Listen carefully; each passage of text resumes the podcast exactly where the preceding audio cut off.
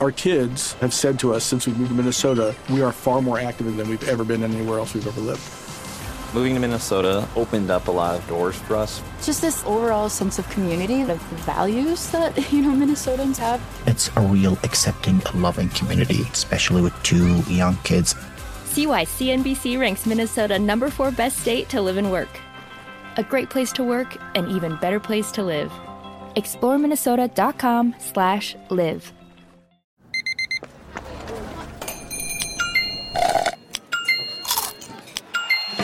With your Amex card, entertainment benefits like special ticket access and pre-sales to select campus events while supplies last, make every tap music to your ears.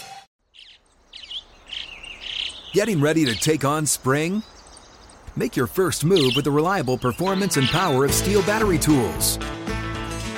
From hedge trimmers and mowers to string trimmers and more, right now you can save $50 on select battery tool sets. Real STIHL. Offer valid on select AK system sets through June 16, 2024. See participating retailer for details. From BBC Radio 4, Britain's biggest paranormal podcast is going on a road trip. I thought in that moment, oh my God, we've summoned something from this board. This is Uncanny USA. He says, Somebody's in the house, and I screamed. Listen to Uncanny USA wherever you get your BBC podcasts, if you dare.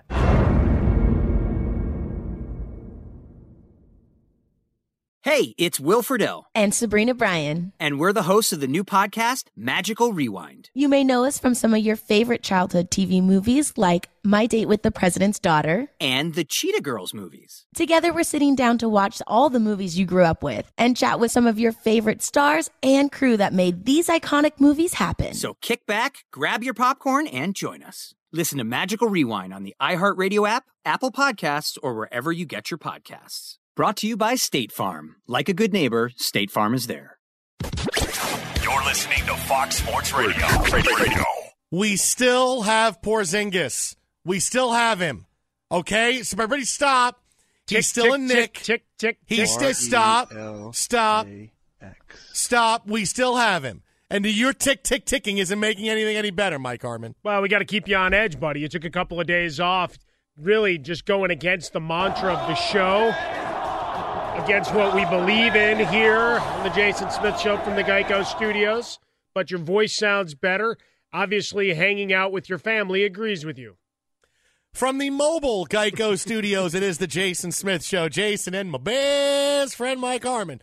Mike in Los Angeles, me for the remainder of this week out of our studios, WDFN 1130, Detroit Rock City. Actually, Farmington Hills, which is like a ritzy suburb, not quite like you know the hey the streets of Detroit where rock and roll was born. No, no, is that I'm, the I'm, smoke I'm, out, filter? I'm out in the suburbs. Did, is that a smoking filter that you put on your voice right there? I don't. I don't have that effect here. It's my Detroit voice that I put on. It's rock and roll. That's what it is. We're going down, listen to some music down at the old Joe Louis Arena before they blow it up. Detroit basketball. No, I'm here. No, even the Kroger out here is like ritzy.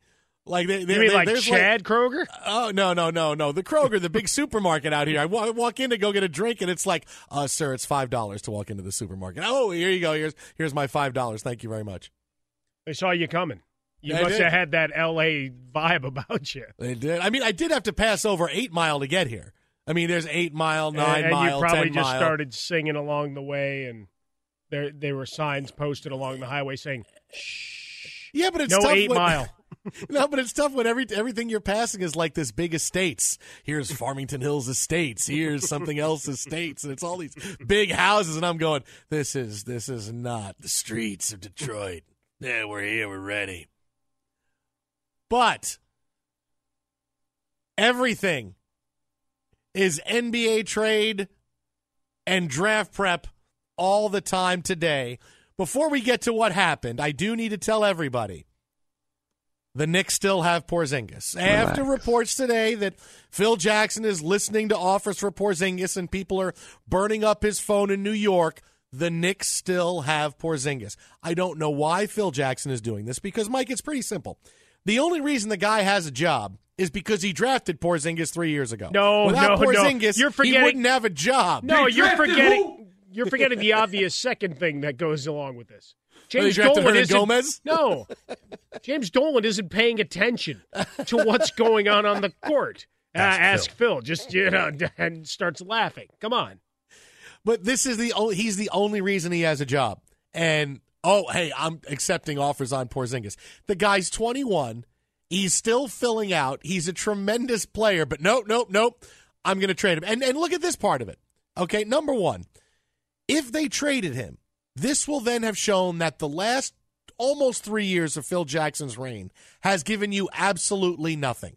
There's been no, we tried to build through the young kids on the first year. That didn't work. We tried to sign old and overpriced veterans in the second year like Derrick Rose, Joakim Noah, Brandon Jennings. That didn't work. Now we're going to tear it up again and we're going to rebuild again. Oh my God, you are not going to rebuild through the draft. This is not happening.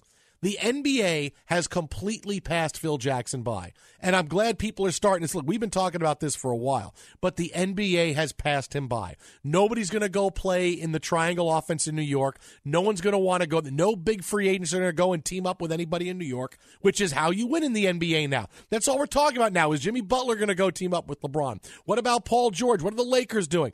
the Knicks, Phil Jackson has this old, outdated blueprint. The NBA has passed him by. He is an absolute dinosaur right now. Well, but the other thing that flows out of that is the the Knicks aren't a draw, right? For anybody that's looking at free agency, again, you can get t- shoe contracts wherever you get enough TV exposure and everything else that that flows regardless of market, unless you want to be in the Hollywood sector, and that's part of the discussions for George. You know, many a couple of weeks ago he showed up on Jimmy Kimmel. We talked about it a little bit, Parker and I last night while you were out.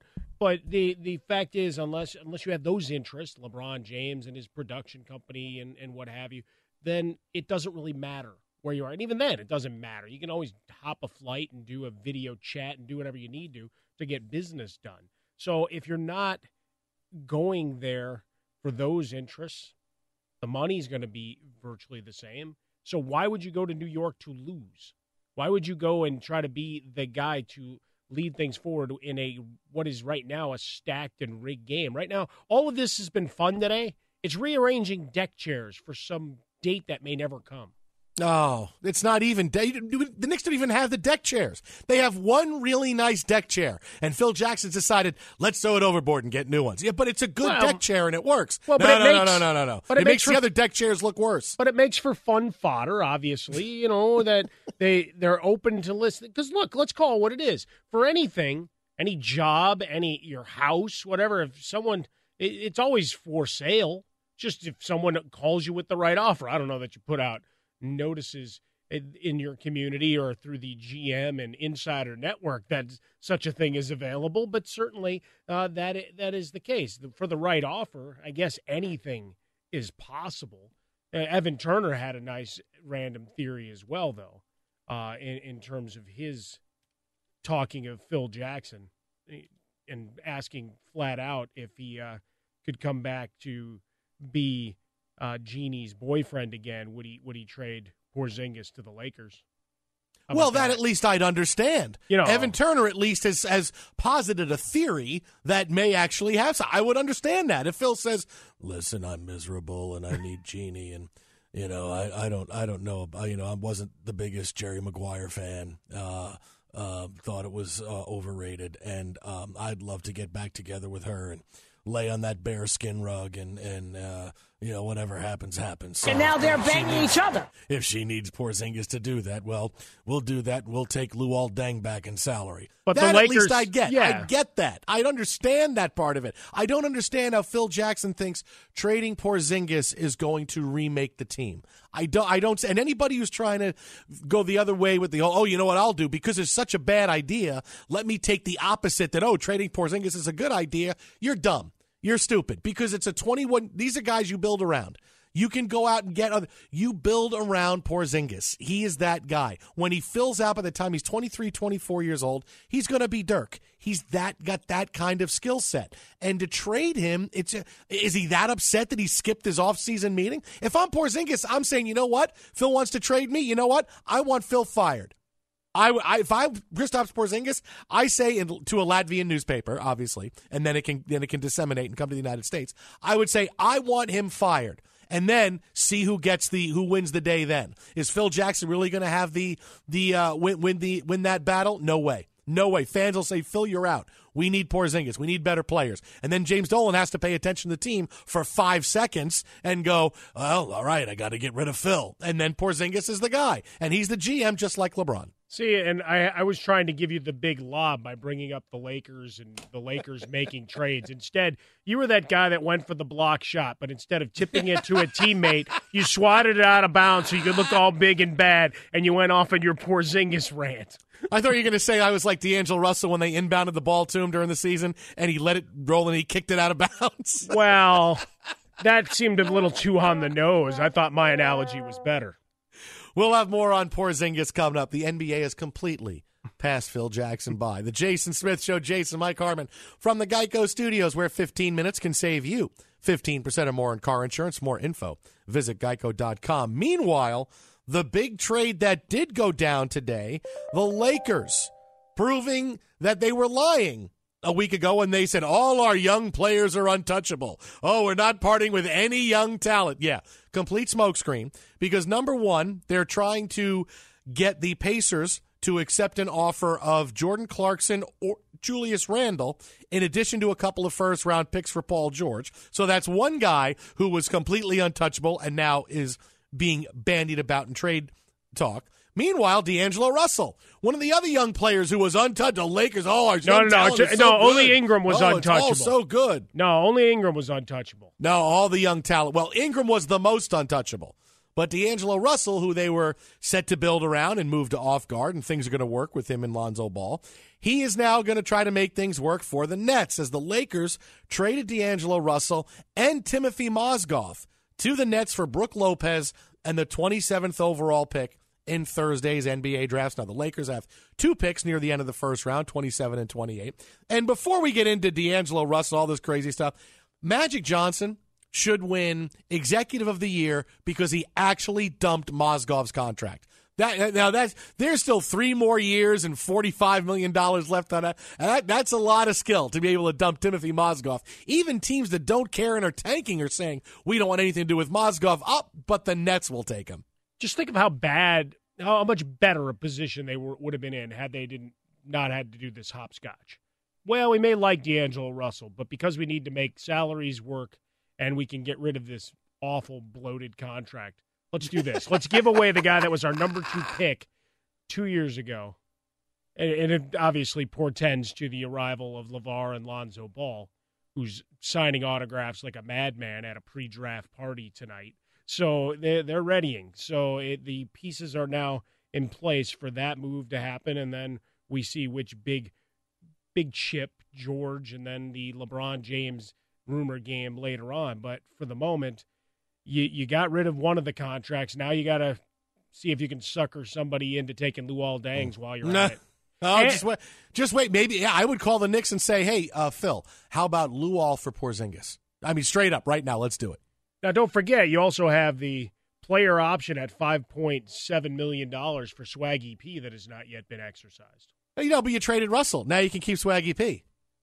I wanted to see them You're try to coexist again. Because think about if LaVar Ball gets to go after that relationship. Oh, come on. That would have been fun. You know, this is the one thing, though, and, and, and I'll say this Twitter and How About a Fresca for D'Angelo Russell. I've said many times on this show, I'm not a D'Angelo Russell fan. He's not good enough. He's also very immature. He didn't treat people well. He upset a lot of people around the Lakers, which is the reason why, two years after being the number two overall pick, you're the guy that says, okay, we got to get rid of Mozgov, and you're the guy that's going to help us do it. It's a big look in the mirror moment for Russell, and obviously now he could have gone, he could have been a Laker legend. Instead, now he's in purgatory in Brooklyn.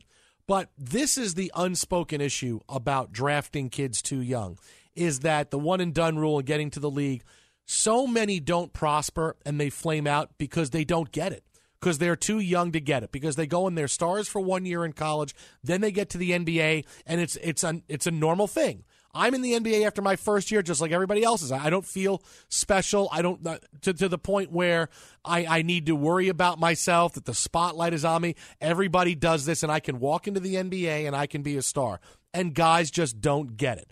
If if I'm not saying if he was in college for three years and came out, he wouldn't have taken a video of Nick Young and, and put himself in a bad position. But maybe he doesn't because maybe he grows up a little bit. But that's the problem with guys coming. It's not about oh hey we'll take care of you and show you how to play defense and we'll be able to to you know nuance the offensive part of your game and turn you into a star but you just can't do it from maturity level. And that's one thing that people don't talk about is why so many players they're just not ready mentally. And this is why this is why D'Angelo Russell now is on his second team in 3 years. Fox Sports Radio the Jason Smith show. Jason and my best friend Mike Harmon live from the mobile Geico Studios here at Fox. We'll have more on this trade coming up next and another shocking trade. And it's only shocking because, wait, did we tell you what the guy got traded for? I'm very, very excited about it. Oh, Tim, it's not you.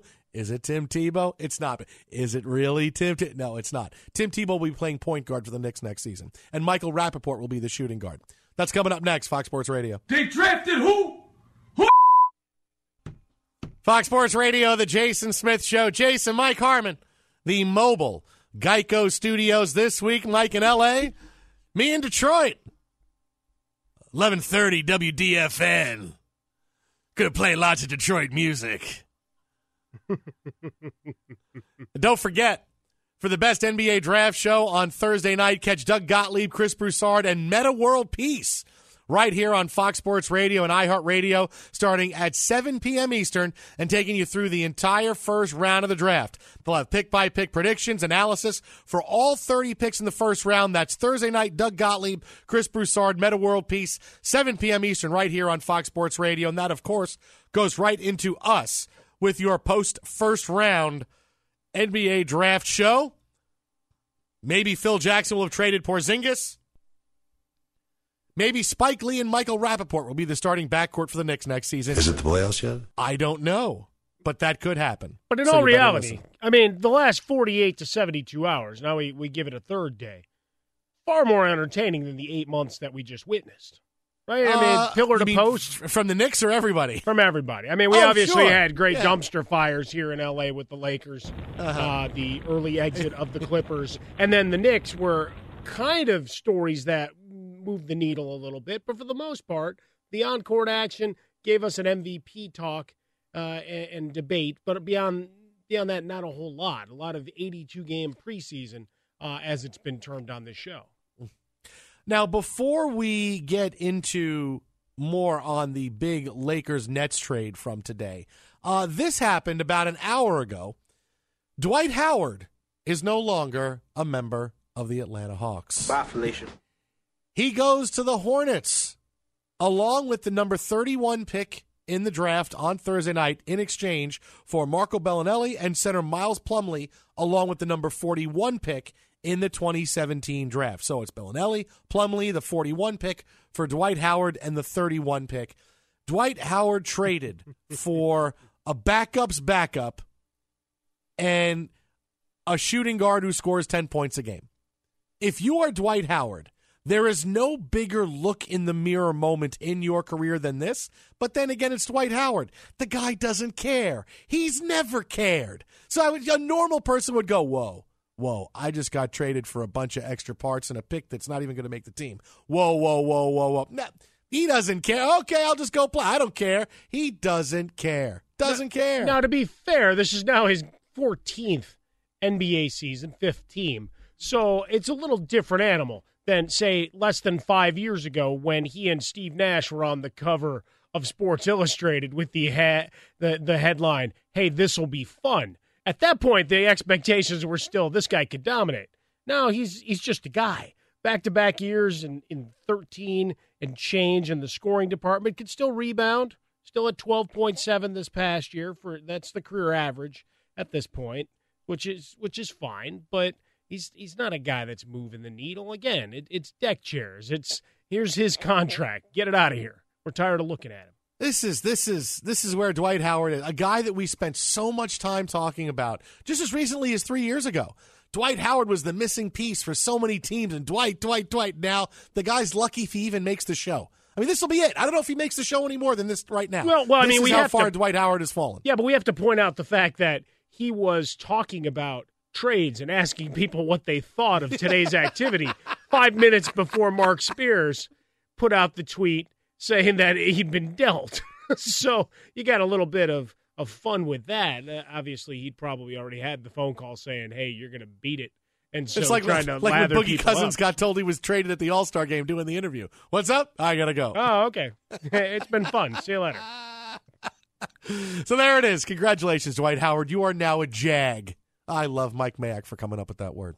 877-99 on Fox Twitter at How About a Fresca, the Jason Smith Show. Jason Mike Harmon live from the Geico Studios. But a little bit more now on this Lakers-Nets trade, which saw D'Angelo Russell and Timothy Mozgov go to the Brooklyn Nets. Brook Lopez to the Los Angeles Lakers. And look, obviously there's been a lot of attention spent on okay the lakers are getting set for the future. Lopez's salary comes off the books after this year. So this is going to be something the lakers are going to have a lot of money if they want to free up for lebron james after this year with the cavaliers and all and all that stuff is great. But this now tells you that lonzo ball will be a laker. There is no way he is not drafted at number two by the lakers after the after Jordan Clarkson being on the trading block, being offered to the Pacers in a trade for Paul George. You know his status here doesn't mean they're going to roll with him as their point guard next year and take somebody else. Fultz will be off the table. Josh Jackson's workout didn't go as they had expected, so it's going to be Lonzo Ball. Now, you know me.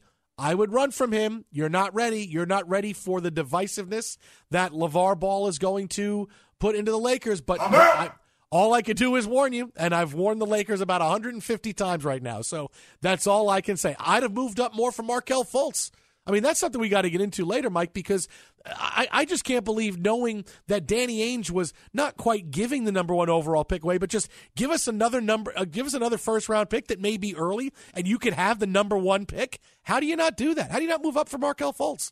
It- it- anybody could have done it. They could have. Anybody could have said, "Here, yeah, we'll we'll give you this, and we'll move up to number one, and we'll get the best player in the draft." If you decided that he was the best player in the draft, I, I have reservations about a guy who flat out tells you, I don't know how to play defense yet. Not that you necessarily do after one year in college, but certainly. he- he- 13 games, I think he had at Washington. I- he was resting. No, that's just it. He also missed a lot of time, and well, like, they weren't very good when he did play. Not to mention, I'm still waiting to see the NCAA logoed cars arriving at the Washington campus. Hey, you had the number one number one signee two years in a row after being well miserable in this program for a long, long time under that coach. What changed? Explain well, no, but to me. but they let the one guy go because the uh, because Missouri hired his dad no, as the coach, right. so he That's- went there. That's right. Eventually, they let Listen, him out of th- that deal. D- Listen, Mike Hopkins has enough to worry about at Washington without you sending special NCAA cars to his house. Somebody's got to do it. he Hey, someone's got to keep them honest. If they're going to go and willy nilly assign, you know, blame to people and spin the wheel of punishment or whatever they call it, uh, we we have to do that. Now, what's interesting also, David Aldridge uh, of TNT a little bit earlier today. Quote, Lakers, per sources, engaged Sacramento in talks that would have sent the second pick to the Kings for Sacramento's two first rounders, numbers five and 10, and then trying to package that with another player, whether it be Randle, the aforementioned Clarkson, etc., in a player uh, to head to Indy for Paul George. The Kings, at this point, said no. So that's also one of those things that we can still look in the next 48 hours that this isn't done spinning. It's like Magic Johnson when he had his talk show and it ended with him spinning the ball and then Mhm. lobbing it to you. That's exactly where we're at. Oh, get ready. Things have to keep going forward for the Lakers. Just realize Lonzo Ball will be a Laker. It'll be great for all of us, and it will be horrendous for the Lakers. We'll talk to an insider coming up in a minute for what could be next. Is Paul George coming to LA? Is LeBron James coming to Los Angeles? But first, here's what's trending. Fox Sports Radio, the Jason Smith Show, live from the Geico Studios. Call 1 800 947 Auto. Find out how much you can save on auto insurance.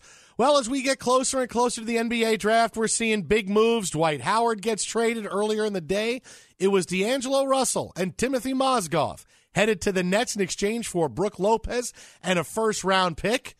What else is going to happen? Joining us now on the hotline, LA Daily News Lakers beat writer and insider Mark Medina. You can follow him on Twitter at Mark G underscore Medina. That's at Mark G underscore Medina. All right, Mark. So uh, the Lakers they they trade for Brook Lopez. They're talking to Paul George. They, is there anybody they're not going after at this point? Let, us start there. Hey, you know, next the season people. they have their eyes set on LeBron James and uh, Russell Westbrook, so they'll be back in contention in no time, right?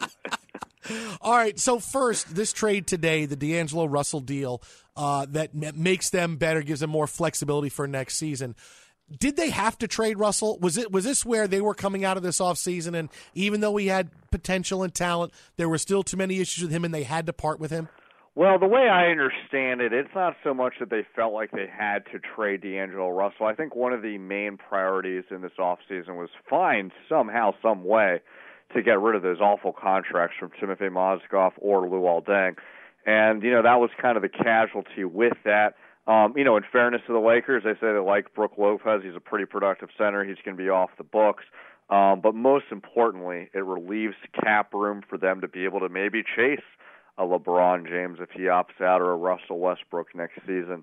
Um, but I think to some degree, D'Angelo Russell was seen as maybe more expendable than, say, a guy like Brandon Ingram for two reasons. One, you know, the Lakers are uh, presumed to be taking a point guard named Lonzo Ball, and I think that they see him as someone who's going to be really helpful for them, partly because D'Angelo Russell lacks some of those qualities. And what I mean by that is they see Lonzo Ball as a guy who's a true point guard who looks to get guys involved first, looks to pass, um, has some leadership qualities, and those are some things that lacked with D'Angelo. But all that being said, they still thought D'Angelo was a great player. They, they didn't see any issues as far as uh, you know his uh, ability to have to adapt to the off-ball position. Uh, that's something I was actually emerging in his game. But I think with the Lakers, uh, you know, they're trying to be aggressive and they prioritized who's expendable, who isn't, and, and D'Angelo wasn't that because of some of those reasons. All right, so they were able to get rid of bad contract number one. See how much easier this would have been if you didn't have to play this hopscotch as well, Mark. But with Luol Deng, can they find a taker, or is that just one they have to, to sit on and absorb? You know, I'm sure if the Lakers have some takers, they would love to do that. But, you know, in a way, this might take away some momentum. And then what's interesting, you know, I know that the Lakers are kind of in a, a stalemate right now with the Indiana Pacers because they've been offering two different trade scenarios. They've been offering Julius Randle and the number 27 and the 28th pick. They've also been offering Jordan Clarkson and the 27th and 28th pick. And as of now, I'm told that the Pacers are trying to get more out of this. You know, obviously, if you can attach a number two pick and Brandon Ingram, that would be great. The Lakers are balking at that. But in the scenario that they're able to entice Indiana to accept Julius Randle, that kind of opens up a vacancy at that four spot. And here, even if Luol Deng might be making way too much money, uh, there's still a role for him. So it remains to be seen. But if the Lakers can unload as much cap space as they can, I think they'll definitely do it. Mark, when it comes to LeBron James now, and certainly all the talk looks to next year after Brooks Lo- Brook Lopez's contract would come off the books. Is this, hey, we think we may have a chance for him? Is this, hey, back channels, we really think we have, we're one of two teams that are going to get him next year? Where, where are they as far as their belief for LeBron in the year? You know, I think it's more of a step by step progression. I mean, I, I think there was a natural reaction as these moves were happening later today that Laker fans are looking at, hey, you know, the previous front office with Mitch Kupchak and Jim Buss held their hopes and dreams on getting LeBron again, and that didn't work out. But here, I think it's a little bit different um, because they already have they have an infrastructure of some young guys, and then number two there's going to be momentum to get Paul George, and he's already said to the Pacers he wants to be a Laker. So that's a little bit different from some of these other free agents where, you know, obviously LeBron and, and Carmelo are much uh, different in terms of talent, but the idea of going after a good free agent, they didn't have clarity if they even wanted to play for the Lakers. Paul George wants to, but here is where it gets complicated. The Lakers went into this off season with the mindset of they don't want to expend the farm because they have a lot of young guys. It took a while to get these draft picks, and you know they're very well aware of what happened to the New York Knicks when they sold the farm to get Carmelo Anthony. They didn't have anything to to show for it, and I think Paul George felt the same way. But I think their sentiments changed a little bit once Paul George's representatives informed the Pacers he had no desire to stay after next season, and that opened up the floodgates for some other teams that could get involved. And you're running the risk if a team like Cleveland, a team like the Clippers that have more talent right now, can get Paul George even on a rental. If he's in a winning environment, that might be hard to pass up, even if he's nostalgic for the purple and gold. Price of poker going up. The yeah, gamesman, exactly. gamesmanship underway. It's the Jason Smith Show here, Fox Sports Radio from the Geico Studios in Los Angeles and mobile in Detroit. On the hotline with us, Mark Medina. LA Daily News Lakers beat writer. You can follow him on Twitter at Mark G underscore Medina. So to that end, we, we know the end of first rounds and second round picks look sticking around and, and being contributors is often a tough prospect. But assuming they're still sitting there with those picks, what what are we looking at in, in terms of investment for the Lakers and what Magic and Rob Pelinka want to do? Yeah, I think um, you know the Lakers. One of their biggest needs is they need to get some defensive players. I mean, they've been last in the league uh, in that category for a while. Uh, if you look at the guys that might be available in that draft slot, maybe someone like Josh Hart from Villanova um, would be a, a really good option. He's a four-year guy. He's known as a two-way player that can play multiple positions. So if I had to guess, he would he would be the top candidate. Mark, if you were if I were to say, okay, give me something that is not being reported right now, but could potentially happen by Thursday night. Something where it's, it's not Paul George. That's something that Porzingis. you wouldn't be surprised. Stop. if the Knicks trade Porzingis, I'm quitting. If the Knicks trade Porzingis, I'm, I'm quitting. I'm just. But if he comes here, he's in our backyard. He'll be our best friend. But he's not. A, but he's not a Knick anymore. He's not my guy. I can't do it. Wait, wait, wait, Mark. The Lakers aren't getting Porzingis, are they? Uh, I haven't sensed anything, but Oh, good. I guess you never Okay. say never, right? all right, all right. good. Wait, wait. G- Jeanie Buss isn't taking Phil back, is she? Because that would be uh, a big no, deal. not as far as I know. I don't think this is All going to be uh, involved in some kind of reconciliation. I think it was more of a a distance thing, but became too much of an issue. All right. So, what's something kind of out of the box that's not not being talked about a lot right now that you wouldn't be surprised if it happened on Thursday night? Either trade, a draft, something from the Lakers. What would it be?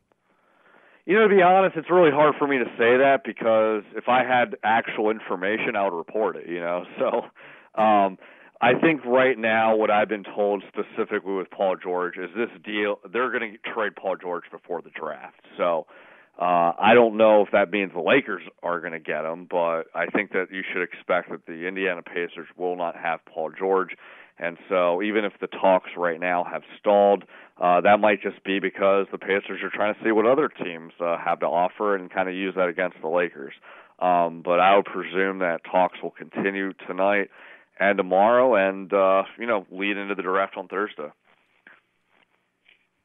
You can follow him on Twitter at Mark G underscore Medina. That's at Mark G underscore Medina.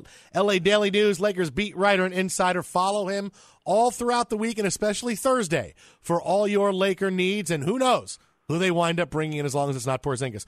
Mark, as always, appreciate it. Thanks so much. Enjoy the next couple of days. Hey, thanks so much, and I got to give you a lot of props for playing Ice Cubes. It's a it was a good day, a great song. Be good, Mark. You got Thanks. All right, take care. You know, the one thing talking about Paul George, and it's obvious they they have to trade him, is that I think the Lakers listen to us and they listen to the show because when they could have gotten George the trade deadline and the overall consensus was, oh, he's coming anyway in a year and a half. What are you worried about? What are you worried about? Now look at what what's, what's happening. You're seeing the Cavaliers trying to get in the mix for Paul George because they think they could be Paul George away from beating the Golden State Warriors. And if you let Paul George play in Cleveland for a year and they win the title, suddenly then I'm going to play one year. LeBron will say, I'll do one more year. And then he's not coming to Los Angeles. You have to go get a guy when you can, even if he says, yeah, this is my preferred destination. A lot can change in a year and a half for Paul George. Some he may go, I want to be a Laker right now more than anything, but a year goes by, he wins a title with LeBron. Well, maybe I'll go with LeBron somewhere else. Maybe we'll go to the Clippers. Maybe we'll so. The Lakers are doing exactly what they need to do, and that is we are got to now pry Paul George away. Whether it's Julius Randle, Clarkson, a couple of first round picks, they're doing exactly what they need to do because they can't afford to wait and go. Yeah, no, in a year Paul George will come because that's not certain. No, that's just it. Uh, at the deadline, it became the all right. We're we're tanking and working towards having that protected pick. So, which of these assets, as you're still doing the evaluation process, were the expendables, right? And certainly Magic in an advisor role, which we all said was a sham, or at least we did on this show. Uh, you can go back and check the tape that he was eventually going to be in a bigger position.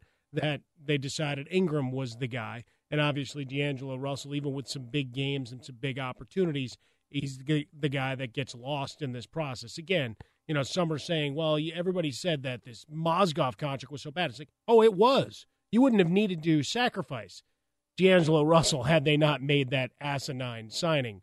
But that's now in the past, and you push forward with the assets you have to see which of these big fish you can land. Fox Sports Radio, the Jason Smith Show. Jason, Mike Harmon live from the Geico Studios. Coming up next, a trade that might not happen now that could have tilted the balance of power in the NBA. We get into that breaking story here on Fox. Fox Sports Radio, the Jason Smith Show. Great news! There's a quick way you could save money. Switch to Geico. Go to geico.com, and in 15 minutes, you could save 15% or more on car insurance. Uh, batting practice continuing for the Dodgers right now at Chavez Ravine. Great news! Great news! Great news. Yasmani Grandal has hit the third Dodgers home run of the night. Not in the first inning, Corey Seager hit a two run jack. Then, for some unknown reason, Cody Bellinger tried to bunt the first pitch from Robert Gsellman. Then, one pitch later, he hit a two run homer. He was rope a doping him. Another home run for Bellinger. He rope a doped him. Ah, he's Yeah. just going to bunt. And I'm then he laid one bunt. out and he hammered it. Yep, there we go. It's another home run. Yeah, so this Gazame not gazoing well for the Gamets with Robert Gsellman still on the mound. It's. Gary Gnu with the Gnu's. It. Oh, oh, oh, oh, by the way, uh, before we get to the big NBA story, all the things we're talking about tonight, only because it merits it right here.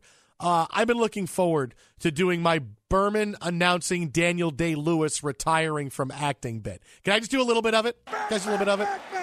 I can't Guys, get a little stop you. You're there in the Yeah, do a little bit. mobile Geico Fox Sports Radio studios in Detroit. I mean, I guess do could hit a bu- button or two. I, I don't think you asked permission. I, I think you asked for forgiveness Oh, after okay. doing it, is the way that works. Because you know what I found out the other night after one too many hot toddies is I could do a pretty good talk box guitar Peter Frampton. After what? After one too How many old late are night you? hot toddies. Well, it was good. It was good for my throat. The whiskey was good for my throat, and it helped it, you know, get better over the weekend. And we were listening to Frampton Comes Alive for some reason it was on the radio, and I realized What do you mean I for do a some pretty reason? It's good- one of the great songs of all time. well, it is, but we didn't put on Frampton Comes Alive. We, you know, it was just on the radio, and I realized I could do a pretty good talk box Peter Frampton guitar. I, I, I said, oh, I got to remember this and incorporate this into the show. All right. But Daniel Day Lewis retired from acting today. Big, big story. Uh, one of the greatest actors of our generation. He will do one more movie, and that's it. Sixty years old. Never heard he of him. is hanging it up. So while there will be blood, there will be no more acting roles for Daniel Day Lewis. TJ. There you go. He'd been in semi-retirement before and went to work as a cobbler. Wait, had one of those Berman push or- or. Daniel Day Lewis. Daniel Day Lewis. Oh, okay. There All was a point where he stopped working and went to work as a cobbler and would go on with one of those push bikes through the mountains. And he's a guy that marches to his own drum. Good on him. Daniel Day Lewis, Lincoln logging his way to an early retirement. TJ. Oh boy. And there will be no more milkshakes left to drink for Daniel Day Lewis. DJ. I don't know. There's an ad running for a Lucky Charms milkshake during the show. I am like that. That's our target right there. That's what we do. Well, the reason Mike Harmon has a little bit of more of a jump in his step tonight than he normally does is because, well, one, I'm sure he's wearing shorts, and two, it looks like Jimmy Buckets is going to be staying in Chicago. It was just not even eight hours ago that Jimmy Butler was pushing to be traded to Cleveland. He was going to be the third superstar, and Kevin Love was going to go to the Bulls, and this was going to happen. And now, about an hour and a half ago, the Cavaliers' pursuit of Jimmy Butler and Paul George have both slowed because the Lakers are talking with the Pacers about Paul George with the deal that Mark Medina brought us a few minutes ago, the 27th and 28th pick in the draft, in addition to Julius Randle or Jordan Clarkson. And now Jimmy Butler says he wants to stay with the Bulls, would not commit long term, and is intent on trying to lead the Bulls back to Eastern Conference prominence. Oh, Mike Harmon, a five second dance party for you. No, I'll go through this. First off, I am wearing pants. The hammies are a bit sore. My knees are aching today. So, oh, uh, yeah, no. The oh, I'm quad, sorry about Quadzilla, the road to Quadzilla has been a very arduous journey, and it has left me a little setback today. So, feeling a little bit, uh, you know, something there. Uh, David Aldridge, we quote him again. He asked Dwyane Wade tonight why he opted in for the 2017 2018 season in Chicago. Uh, the answer was just 24 million reasons. So you have that. As for Jimmy Butler, look, this tells you a couple of things. One, you you have nobody running the show. You you call that phone number and it's been disconnected, right? They cleared out the front office in Cleveland, but you need a line direct to LeBron James. And if he's saying I don't want to go there, that means LeBron James is telling him, well, I might not be here if you show up.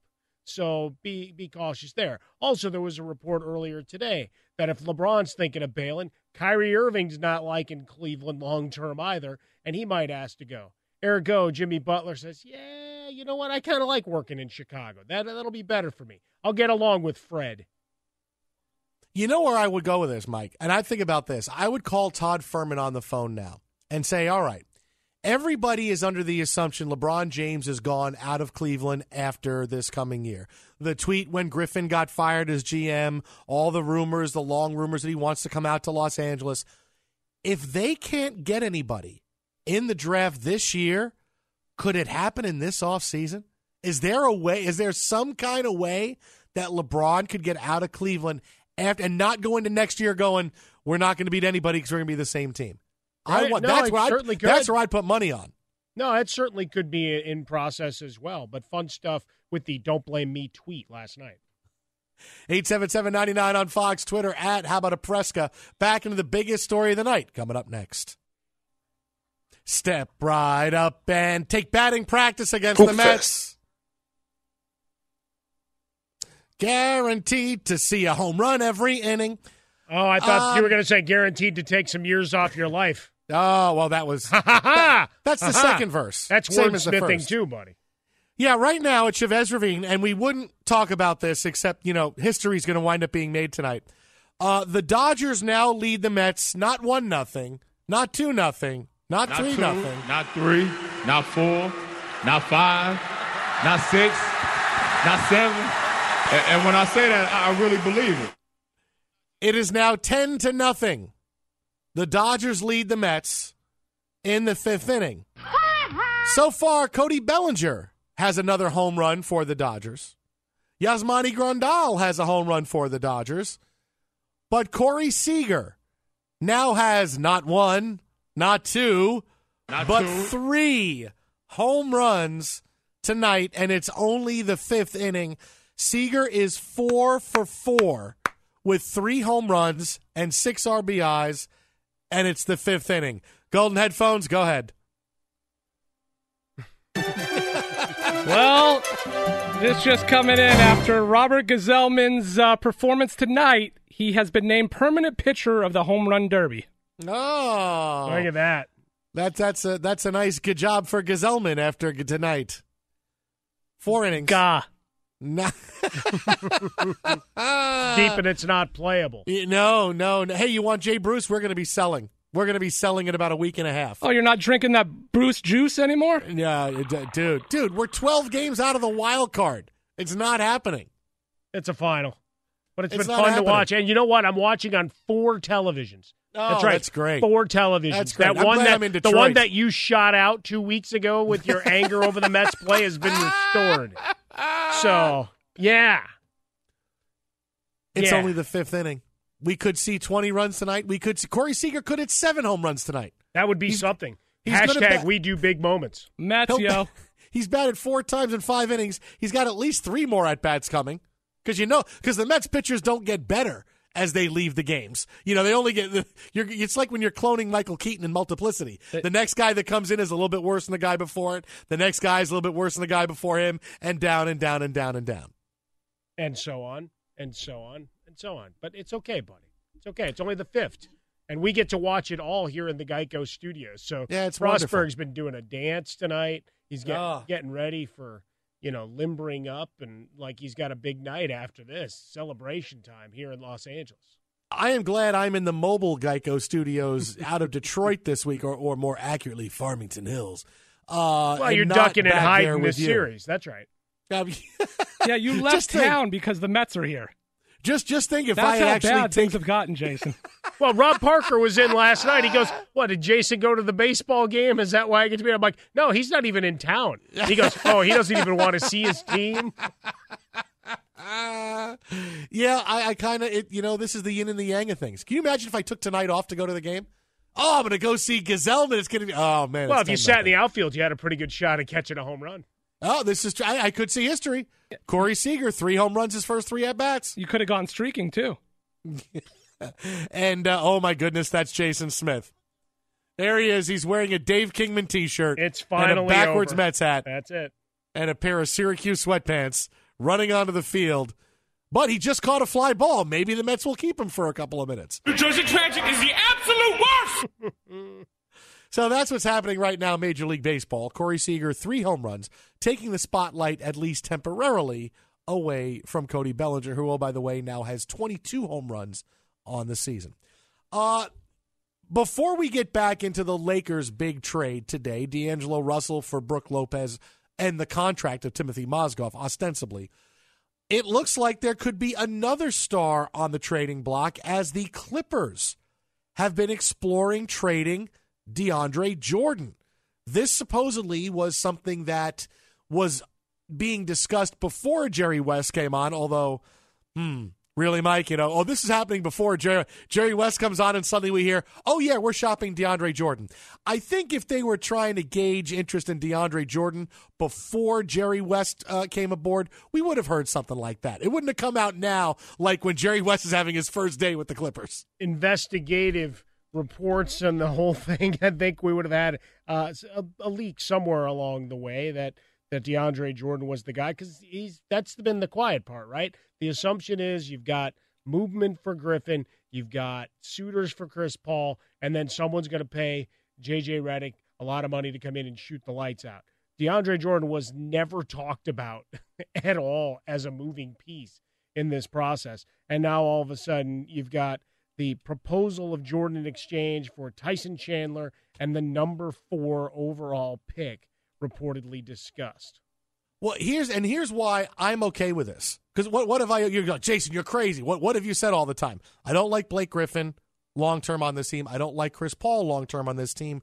But you can build around DeAndre Jordan, right? That that's what I've said, and and certainly you could. But it's obvious that your team needs to get younger and more athletic because the Clippers one of the oldest teams in the league, if not the oldest, where their stars are. But here's the thing if you want to completely tear it down and let all those guys go, I'm okay with it. Because you know what?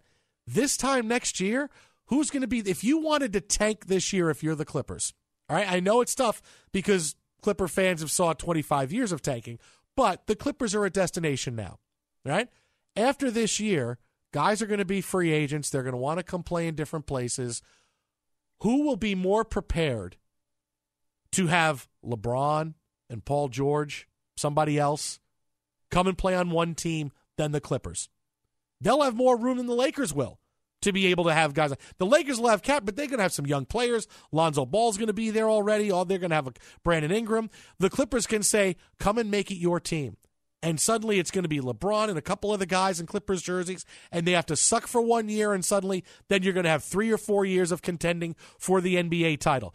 Los Angeles for the Clippers is a destination now. You can do this. And if you tank for one year, you'll be great next year. Follow the New York Jets philosophy.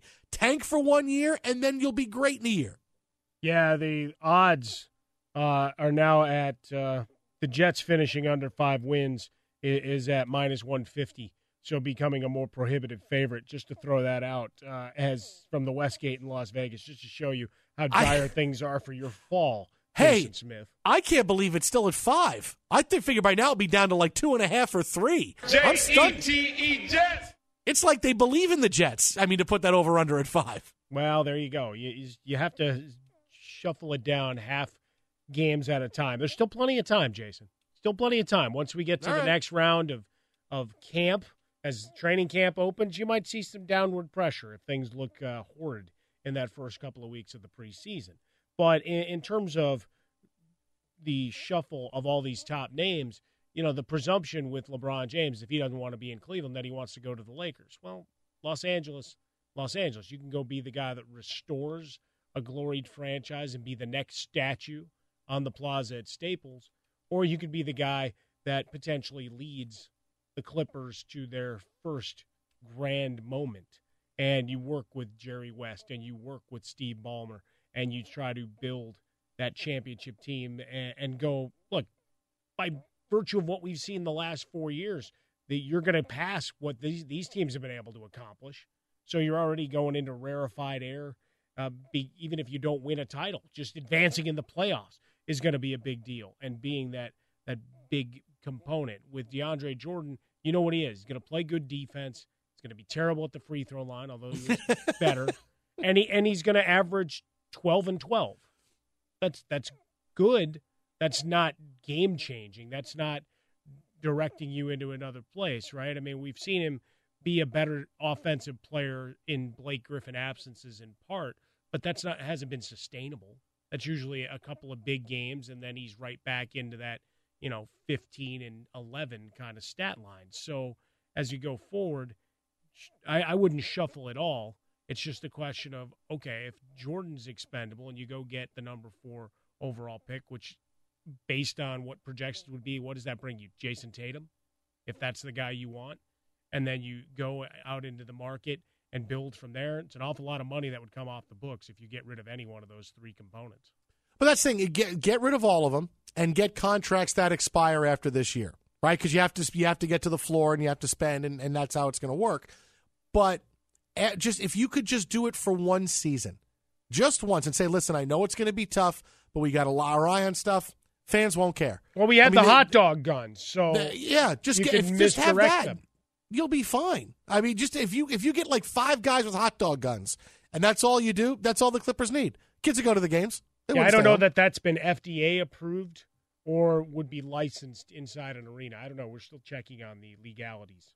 What about a nacho gun? You can shoot you know, the chips no, into the crowd and the cheese everywhere. Shooting hot cheese at people. Oh, what are you talking? Oh, what if you shot the cheese up in the air to give it time to cool once it left the gun and then came down, and by the time it landed, then the cheese would be cool enough. I want to have a gun, blow hot dogs into the stands. Yeah, I, I don't know, buddy. I, I think you're you're talking about liability concerns right there. I don't think that's enough. I think more of those 80s and 90s old timer acts that they bring in between quarters and halftime might be the way you solve a one year, let's not quite push towards championship goals type type of equation. But for the Clippers, four years, it's been the opportunity while the Lakers have been down. That window appears to be closing if it doesn't do so by Thursday night, if that trade does go down. Well, well, that's what you have to do if you're the Clippers. You have to realize when the window closes. And too many teams try to keep the window open longer than they should. All right, the Clippers tried to keep the window with Blake and Chris Paul open longer than they should. It, it was too many years of, oh, we're going to win close to 50 games, and maybe we win the first round. If not, we're home in the second round you realize that's not good. And if it was the old Clippers, I would say yes. Keep as many stars as you can together because you never know who's going to wind up coming to town because you're the Clippers. But you're destination now. I, I keep saying that. The Clippers are a team that people want to come play for. You know, today, Bill Simmons and Colin Cowherd had a huge discussion about which LA team is better for LeBron James. I mean, think about how far the Clippers have come in, in just a short couple of years. It's been two years since Donald Sterling was running the team, and it was a, well, you know, they're not bad, but still they're the Clippers. No, you can do that now. Clear the decks and people will come. Because if you have Los Angeles and the Clippers and an owner that everybody loves in Steve Ballmer, who's going to pay money and an exciting fan base, and you don't have to worry about stepping into Kobe Bryant's shadow or anybody else, tell me another team that if they cleared the decks for cap money and said, come here, players would say, no, I'm going there instead of Los Angeles. Nobody would. Well, There'd and if be- you're a guy no going entering your prime, you're also looking at being the guy that can open the new arena, assuming they get past all the investigation and and everything actually happens.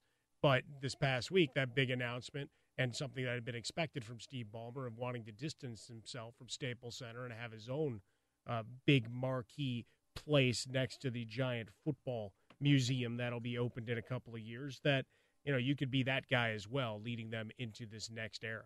No, you just have to have the hot dog guy. If you don't have anybody, the hot dog guy will open the, I the think arena. I'm That's all. going. That's going to be the summer project for my daughters and I. We're going to try to perfect the hot dog gun.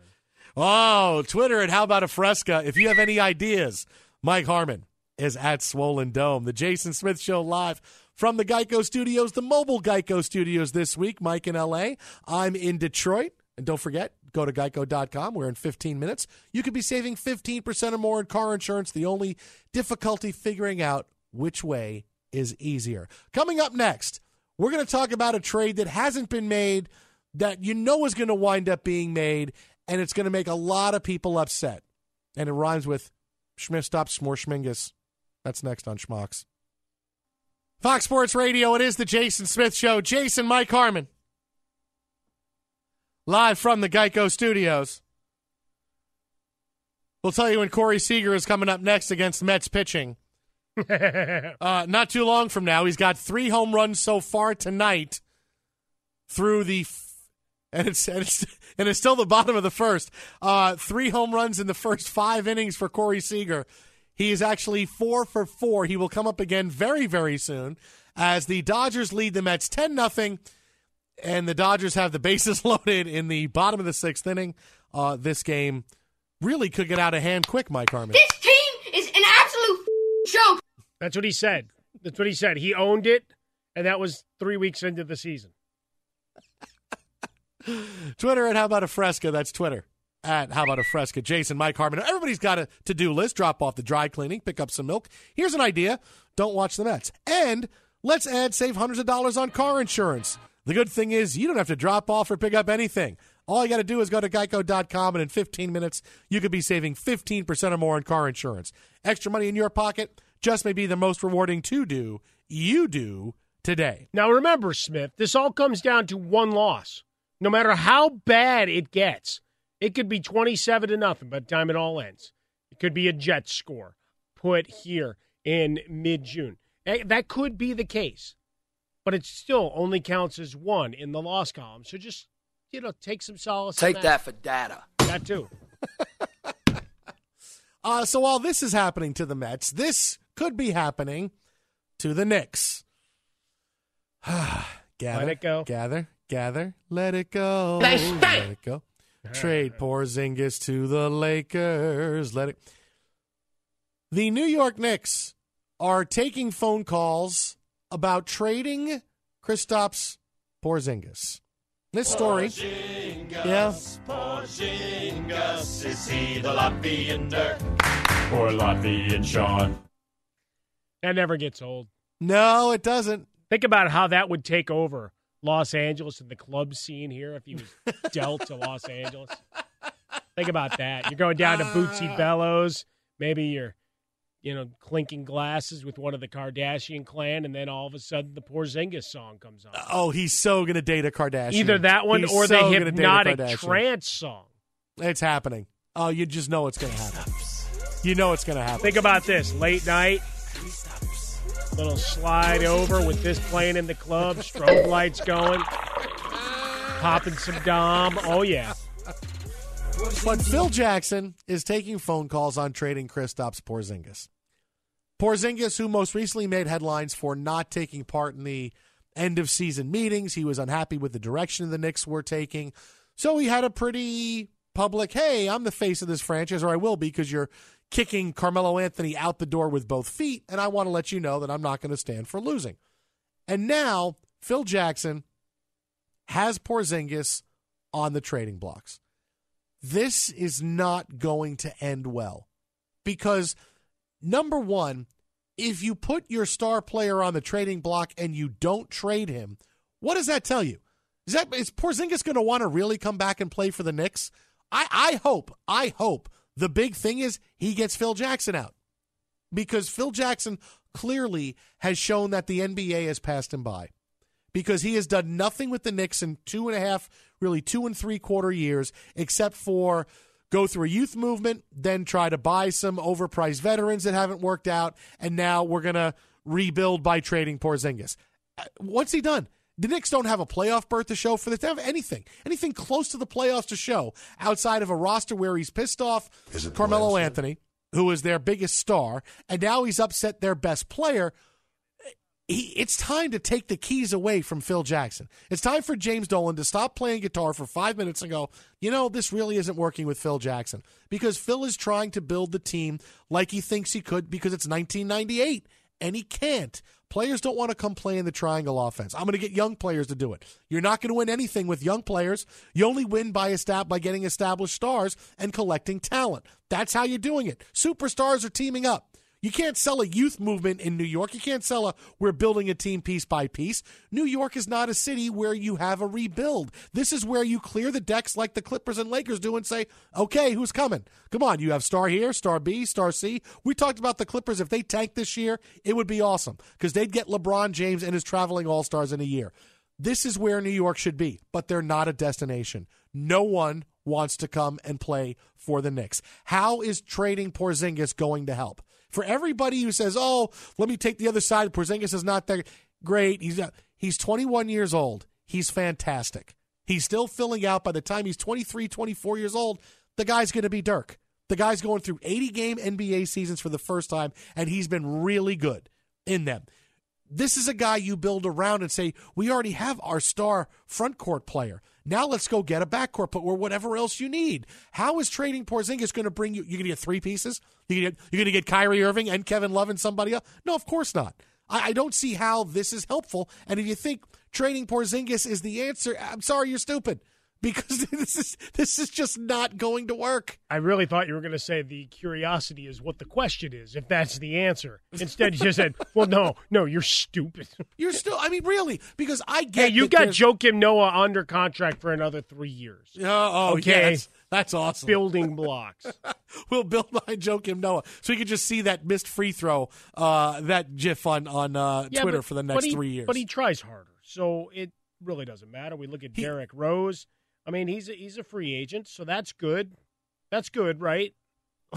that's good that we're not paying him. Sure, yeah, that's good for the moment no. until he he gets a new deal from them. But you know, but but think about it because everybody I, I've seen many times today. This story comes out, and there's really one side to it. But still, people want to say, okay, I want to manufacture a hot take and say, oh, trading Porzingis is good, and it'll be good for how. Well, Tell me how anything no, Phil Jackson has done. If you trust Phil Jackson after two and a half years to make the right deal, to say, "Oh, but I'm going to turn Porzingis into into Blake Griffin and DeAndre Jordan and, and LeBron James," and oh, by the way, that I'm I'm, I'm going to go back in time and get Dwyane Wade from 2007. That's not happening. Well, this whole thing is a lot of a lot of it's you know dreaming and pixie dust in terms of wishing, wanting, and hoping for beat writers that are on deadline and for NBA pundits that are waiting on the draft and aren't newsbreakers and they've already written their pieces on D'Angelo Russell, this gave them a thought piece of, well, everybody's saying this is obviously stupid and taking the Phil Jackson approach. And really, you just look at James Dolan, who's who's non-existent, right? That's really all this comes back to. Is it squarely on him because he's still letting Phil Jackson do whatever he wants. But when when we're starting to look at Porzingis, if you you take him out, it's not like he's making an exorbitant amount of money. He hasn't been paid his big deal yet. So you have that. You have all these other big contracts. But if you say, well, we're restarting and we're going to go from here, I guess that's fun for the here's your final exam in logic class of all right, go go through it and tell me how you make this team better by doing a complete reset. You want to tell me you offload Carmelo Anthony? I don't think there's anybody going to stand in your way or give opposition to that argument. You still argue a couple years ago, why did you go so hard to re-sign him when clearly there were more than enough teams willing to move move him and take him away from you, but you re-sign him in free agency to hamstring yourself. And now you've made a couple of other bad plays along the way. It's not a destination. And so long as Phil Jackson is there, Phil Jackson, the coach, reputation is fantastic. Who's going to sit in that room and is going to get swayed to come there in free agency and be Nobody. part of a rebuild that he's architecting? No, You know, but- that- and- who's- who's- that he's the architect of. It's just not going to happen. No, and, and who who's going to re up there? Nobody. And really, are, are you are you are you going to get somebody? Are you going to get two good players for Porzingis? Are you really going to you really going to get two really good players? Anybody who does that, they're dumb. I mean, I get people are calling the the Knicks, and they're calling the Knicks because they're sensing weakness and they're trying to prey on him. They want to get rid of Carmelo. They wants to start everything all over again. He wants to get rid of so many people. Okay, so now we're going to see just what he wants. We'll give you a bunch of draft picks for Porzingis. Maybe Phil wants to be the draft guy and, and be Danny Ainge. Oh, I got seven picks in the next two drafts, and uh, they can suck then because they're getting draft picks. But I mean, if you really think that that's good, I mean, I don't know. I don't care. I, I, I don't know how you see that that's going to happen. That that's going to be something that's going to turn out to be more beneficial to the Knicks than it's going to be for another team. It's going to be Don't okay. Smith. They, I think they Ah. got out of that inning with the uh, bases loaded, so I think you're okay. Yeah, uh, Corey Seager just flew out to the warning track with the bases loaded in a bid for his fourth home run of the night. So Seager's still stuck at three home runs tonight against the Mets. Uh, the Dodgers lead that one uh, 12 nothing. They're going to the seventh inning. So we'll have more on the big day in the NBA coming up in a minute. But first, here's what's trending. Fox Sports Radio, the Jason Smith Show. Jason and my best friend Mike Harmon. Live from the Geico Studios. Call 1 800 947 Auto. Find out how much you can save on auto insurance. Well, the big news of the day today the Lakers and Nets agreeing to swap D'Angelo Russell and Brook Lopez. The Lakers trade Russell and, and Timofey Mozgov to the Nets in exchange for Lopez in the 27th overall pick in Thursday's NBA draft. This move was the first of what hopefully is a couple of things for the Lakers. And yes, there's a lot of talk, and and and this is what it's going to be. They're going to be able to take Brook Lopez's salaries off the books after this year. Maybe pursue LeBron James next year or a big free agent if they are able to. They're going to try to move to get Paul George to come to the Lakers now. They already have an offer out there to the Pacers, um, which involves either Jordan Clarkson or Julius Randle and the 27th and 28th overall picks in Thursday's draft in exchange for Paul George. In fact, reports now in the last hour and a half, Mark Stein of ESPN says that pursuit of Paul George by the Cavaliers has slowed because the Pacers are engaged with the Lakers in trade talks. It's obvious the Pacers want the number two overall pick. That's not going to happen. The Lakers are going to wind up drafting Lonzo Ball. They also want Brandon Ingram. Magic Johnson has said he's untouchable. Right now, they're trying to get it done for Julius Randle and two late first round picks. Paul George has put the clip the uh, Pacers in a horrible spot because now they have to trade him, and who's going to really pony up a lot? The Lakers might be able to give you a little bit more if you want a little bit more for him. But Mike, this is what I like, and I like the fact that Magic Johnson listens to us, not just because we do the Magic Johnson Twitter game, but because we said back at the trade deadline when Paul George intimated he wanted to be a Laker when he became a free agent. This is when the Lakers should have gone out and got Paul George at the deadline when they could have wheeled D'Angelo Russell for Paul George, and you're done. And and suddenly Paul George is in, D'Angelo Russell's out, and you're moving forward, and you already have Paul George in place. But we said how so many things can happen in a year and a half. If a guy wants to be there, go out and get him. And now that there's a bit of a bidding war for Paul George, at least for next year, the Cavaliers want him. Who knows? Maybe the Warriors are going to find a way to squeeze him under the salary cap because Kevin Durant's only going to take $4 million for next year. There's a big competition. You have to go out and get them when you can. You can't just wait and say, okay, I'm confident this is going to happen because too many things. You know, it's like my wife all the time when we leave for a place and we wind up being late. And I'll say, you know, wh- why didn't we leave earlier? Well, I didn't know there's going to be this much traffic. I didn't know the 101 was going to be down to one lane. I'm going, there's always going to be unforeseen things when you drive a car and you're taking freeways to get someplace. There's always going to be unforeseen. Plan on the unforeseen, but nope, we always leave late. We always wind up getting places late. And she always says, "Oh, traffic surprised me. Oh, I, I, I can't. be- Oh, I can't believe I did not. I didn't know there was going to be people running on the freeway." And I have to say, I didn't know that stuff always is going to happen. This is why the Lakers listen to us. There's always things that are going to happen. If Paul George goes to the Cavaliers or someplace else, he wins a title. LeBron says he's going to stay. Paul George says I could stay for a year. Then he's not coming to LA. You got to go out and get him. And I love the fact that they're being aggressive and they're realizing that okay, our young studs aren't really studs. They're just assets, and you can move them like D'Angelo Russell, like Randle, whoever it is, to get a top 10 overall NBA player who's only 27 years old and Paul George. Jason Smith sleeping tonight in the mobile Geico Fox Sports Radio studios after laying out his wife's uh, problems with. Oh, no, LA no. I. I say that to her all the time. It's not just LA, it's anywhere. Okay, well, I'm, I'm just I don't I'm just pointing out that going nationwide with that on the air probably not a good strategy. No, Uh, I've, just- I've said it before. but just going through. There's no sex. Well, it could not. Might might be the case. But the the fact of the matter is, back when we were looking at the trade deadline, you can understand while there's still a game of poker going on in terms of and, and calculating the odds and where are you looking at? Are you going to be able to keep that that number one pick, right? That first round pick was was you, were you going to lose the protections on it? Bringing in Paul George was probably going to do it. And then they they did the asinine thing down the stretch of winning a bunch of games, which still put that in jeopardy. Fortunately, the other teams were that much worse in the process as well. And no, that was completely pun intended in terms of what Philadelphia has done during this whole ordeal. But you look at what the Lakers were, were trying to ascertain was which of these players is a keeper. Julius Randle, I think we know where he's at, right? He's the version, the Lakers version of DeAndre Jordan, little better free throw shooter, and defensively gives you up a little.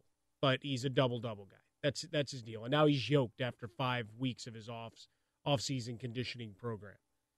D'Angelo Russell, there were still nights where he would take over, and we would watch it here in the Geico studios, and you'd say, "Wow, this it clicks," and then he'd have a terrible night. He'd kick the ball out of bounds. He'd he'd make a bad decision in the final minutes. Like, all right, maybe it's not his time yet. Ingram, we don't know. I don't know that we saw enough to in any kind of game scenarios to decide where he's at, but certainly they like the potential, and that's been the guy that Magic Johnson's talked about a lot. You know, Larry Nance had gotten hurt. You had the just so much going on with this team as you're trying to do the evaluation. But back at the trade deadline, you didn't know if you were going to have this number two pick. And now it's easy to say, okay, we're going to have Lonzo Ball to pair with these guys, where we couldn't do that before. 877-99 on Fox, Twitter, at How About a Fresca, that's Twitter, at How About a Fresca, the Jason Smith Show, Jason, Mike Harmon. Just real quick about D'Angelo Russell is that, look, I, I- I'm not a D'Angelo Russell fan. You never were. No, his work ethic wasn't that great. He kind of had a above it all type attitude. He grated uh, on a lot of people in the organization, didn't treat people the right way. All things I've heard from people that I trust uh, very much. All that being said, this is the the one downside of one and done and players coming to league so early that is not really put a spotlight on as much. So much of it is, boy, the player comes in and his game isn't well rounded enough. So he winds up playing in the CBA or the, or, or, sorry, or he winds up playing in the D League because the CBA, Isiah Thomas bankrupted them. He winds up playing the D League or bouncing around to Europe and other places because he never grows. And the NBA's defense is, well, we're draft on, we're basing this draft on potential and we're going to get a guy and, and home grow him. And hopefully by the time it's up for a contract, he's a star and we'll give him more money than anybody else. And we got a superstar but no many people flame out because of talent as much as they do because mentally they're not ready. They're not ready to be an NBA star. And D'Angelo Russell is a shining example of that. The guy mentally wasn't ready. He was didn't have a work, didn't come in with a work ethic, didn't come in knowing, had the horrible instance of taping Nick Young and talking about his his cheating on, on Iggy Azalea and all kinds of crazy stuff. I can't believe he stayed a Laker after that happened. But still he did it was about his maturity makeup as much as it was anything else.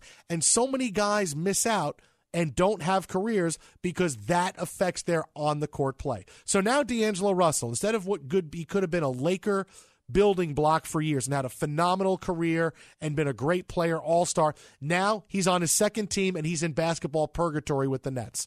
How much is he going to try there? If he didn't try with the Lakers, how much is he going to try with the Nets? And he's going to bounce around the league and be one of those guys that, boy, he's talented, but he never put it together. He never really got what it took to be an NBA star. And so many guys like that, Mike, that happens to. They just, they're mentally and maturity, they're not ready for that. But also, don't forget, a lot of these guys, when they're getting drafted up top, where are they going?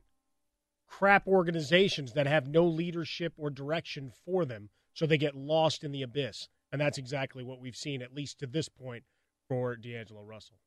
Twitter at How About a Fresca, the Jason Smith Show. Jason and my best friend Mike Harmon. Well, after a big day of NBA trade news, what organization looks like the biggest mess in the NBA? Wait till he tell you that answer. Coming up next on Fox. Taking you back to when the Knicks were good. Fox Sports Radio. the Jason Smith Show. Jason and my best friend Mike Harmon. Great news. There's a quick way you could save money. Switch to Geico. Go to geico.com, and in 15 minutes, you could save 15% or more on car insurance. Uh, still three home runs for Corey Seager, not four. Four hits. Not two, not three.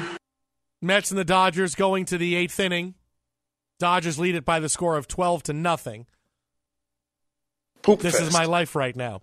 Yeah, in live- 1965 66, when Reach Out, I'll Be There was on the charts, the Knicks went 30 and 50 with Harry Gallatin replaced by Dick McGuire middle Yeah, of we the were, season. We were on our way up in, for 69 and 73. We were on our way up, just like the Mets were. Walt Bellamy led with And the Jets were on their way up? points per game. Everybody was, all my teams were on the way up in 66. The Mets, the Jets, the Knicks, they all were. It was all that big upswing.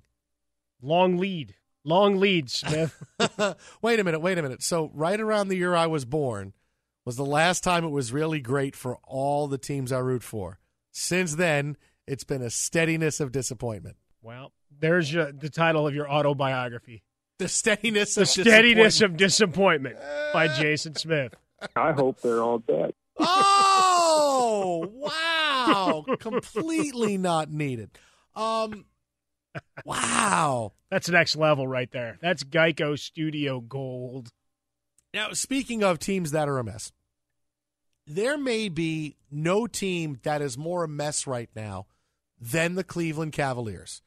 Coming off the NBA Finals, they get swept aside in five games by the Golden State Warriors. And what has happened to them since they lost? Griffin gets fired as GM. He and Dan Gilbert never really saw eye to eye. LeBron James is not happy. Put out a, a tweet of thanks to Griffin, we got our championship. Not everybody saw you as an asset. I did. No, no, no, but that, that's the key part, right? It's Yeah. the old LeBron James. Hey, Yeah, yeah. I knew your value. Right, right, right. I left it all on the court. Yeah, I did my best. It's another example of LeBron James, even though he was the guy that was the de facto GM in this process, making David Griffin look good in name only. It's all his fingerprints. Hey, bring me back Tristan Thompson and J.R. Smith.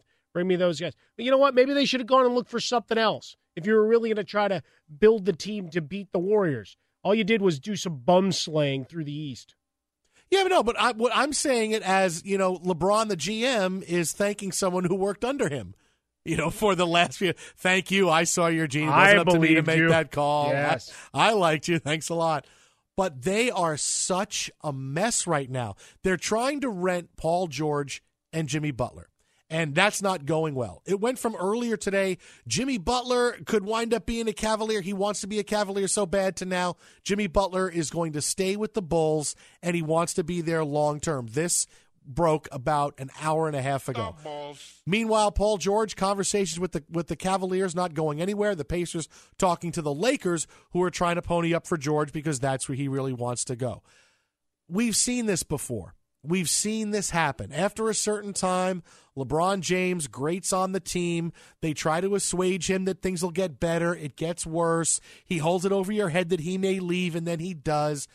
They're an absolute mess. And I know that everybody wants to look forward and say a year from now, LeBron James is going to wind up being gone. But let me throw this out there. Just because gambling wise, this is where you would make money. If I went to Vegas and said, all right, give me the odds LeBron James is in a different uniform for this fall. Because think about how this offseason can play out. They don't get Paul George, they don't get Jimmy Butler, they don't get anybody who is going to wind up helping them. And they go into next year with the same exact team that got boat raced in the NBA Finals. Is LeBron James really going to be excited and motivated to go play this NBA season when he knows what's waiting for him at the end is an ass kicking by the Warriors? Or is he going to say, you know what? I've done it all. Look at this mess. The GM I liked got fired. They're pushing me out. You know what? I'm going to go. And I'm going to go. This is where you'd make money.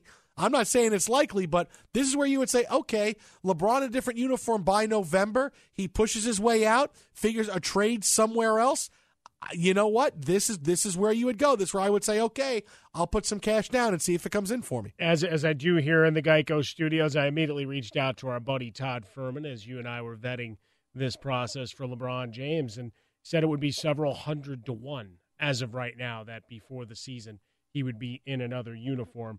Uh, that huge uh, look, I'd lay some money on it too, just for the sheer giggles uh, of the lottery like tra- transaction that would happen as it goes through. But you know, he's trying to go through another rebuild, right? What what can he do to build this team going forward? He's also got to make sure he's he's you know massaging the ego of Kyrie Irving over there, who's also working on his future and deciding whether he wants to be there long term. So they're inextricably linked together going forward.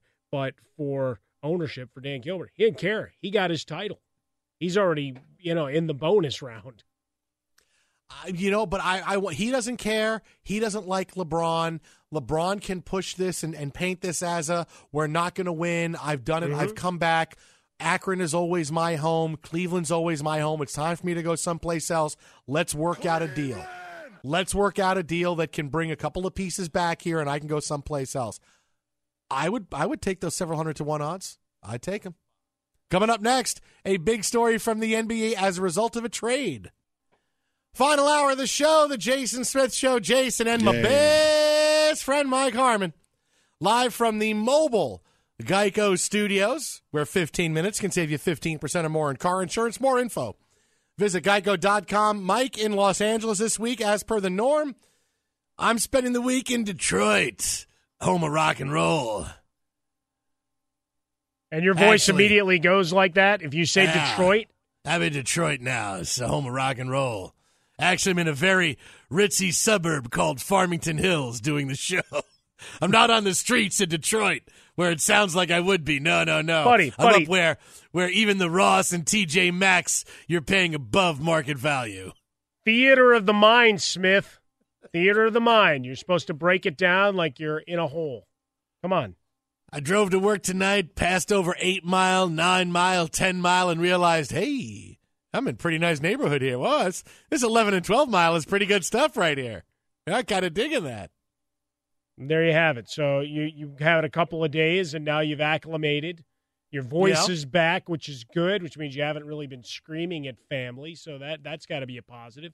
And we have the fourth television in the Geico Studios has been restored two weeks after you threw your coffee mug at it. Yeah, well, just in time to see the Dodgers boat race the Mets 12 nothing in the bottom of the eighth inning, and potentially Corey Seager could bat one more time and get that fourth home run of the game. He's got three, four for five on the night, six RBIs. Again, the Dodgers trying to hold on to that slim 12 nothing lead over the Mets in the eighth inning. Well, it's a slim lead. They haven't tweeted since it was 4 nothing. The Mets went into no, hiding. Mets, Mets Twitter has been very quiet. They tonight. went. They got very, really very quiet. quiet. You know, normally fairly snarky. what do you think, Mister Met's doing? The new Mister uh, Met sitting at home with the head on. Yeah, um, he's probably salty. Forty-seven thousand seven hundred plus in attendance to watch this beatdown. He is he is sawing Clayton Kershaw's ping pong tables in half. That's Mr. Met behind the scenes right now. Uh, but if Corey Seager does come up again with a chance for his fourth home run, should be Major League Baseball history. We will be able to bring it to you and tell you about it. Meanwhile, a huge night in the NBA as the league continues to own the news cycle from the end of the NBA Finals into the NBA Draft. The big trade today that went down, the Lakers trade away D'Angelo Russell and the contract of Timofey Mozgov to the Brooklyn Nets, getting back Brook Lopez and the number 27 overall pick on Thursday night. I criticize Magic Johnson. However, anybody that can trade Timofey Mozgov's contract, you have to be in the running for executive of the year. He kind of a big that. deal. Yep.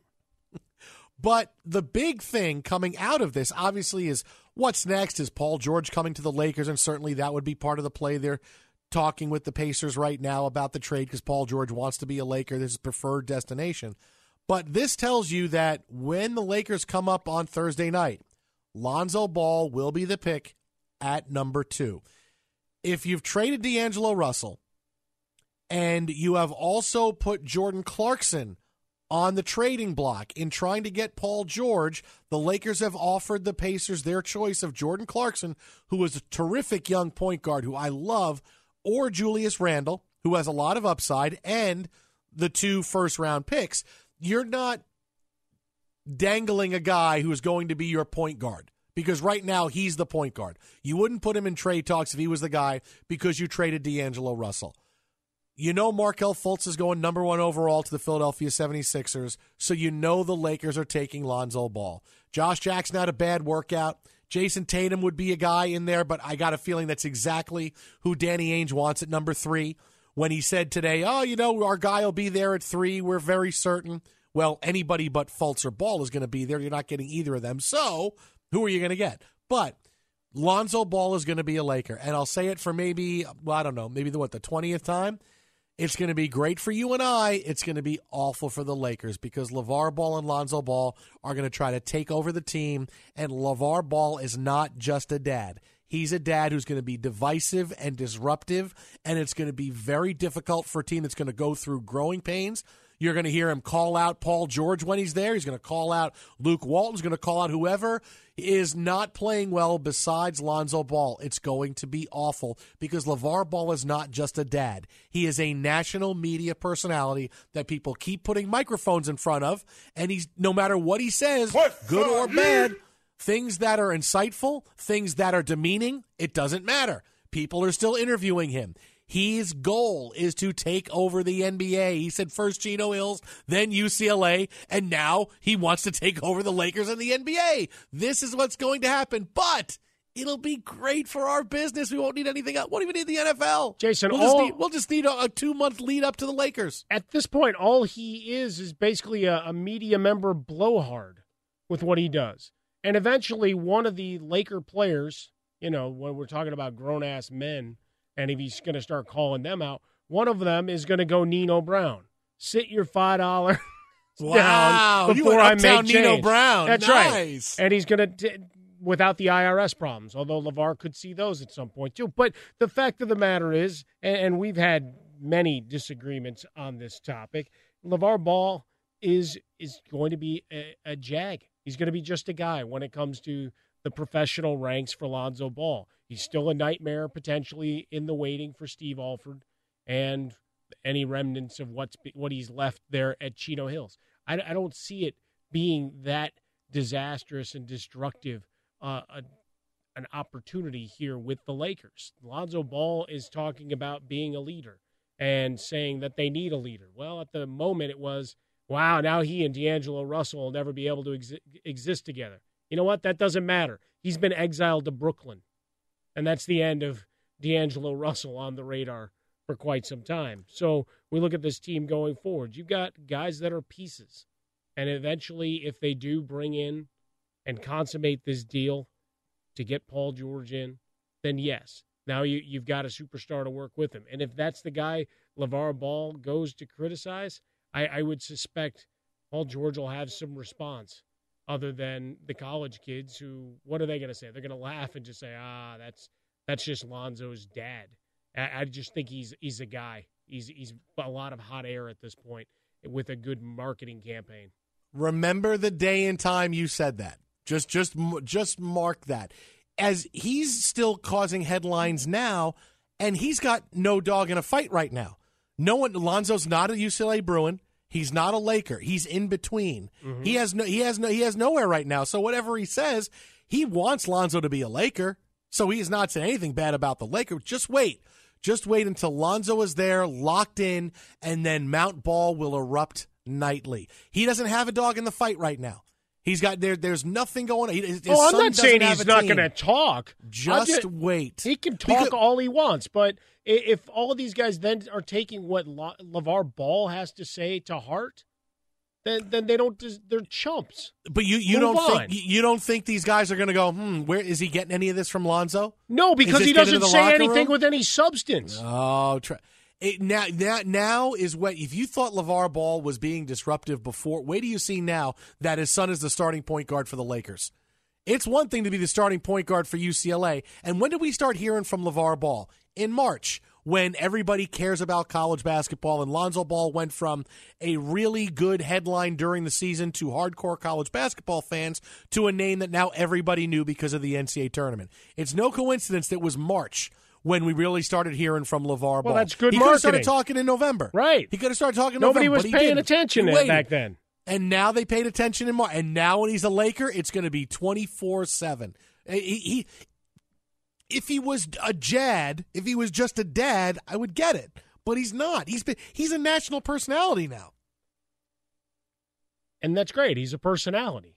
That that's it. It's it's a bunch of. He's a bloviator. He's a, just a a blowhard. When, with when you put a microphone in front of him, what's he going to say that's outrageous next? That's Magic it. Johnson doesn't know what he's doing.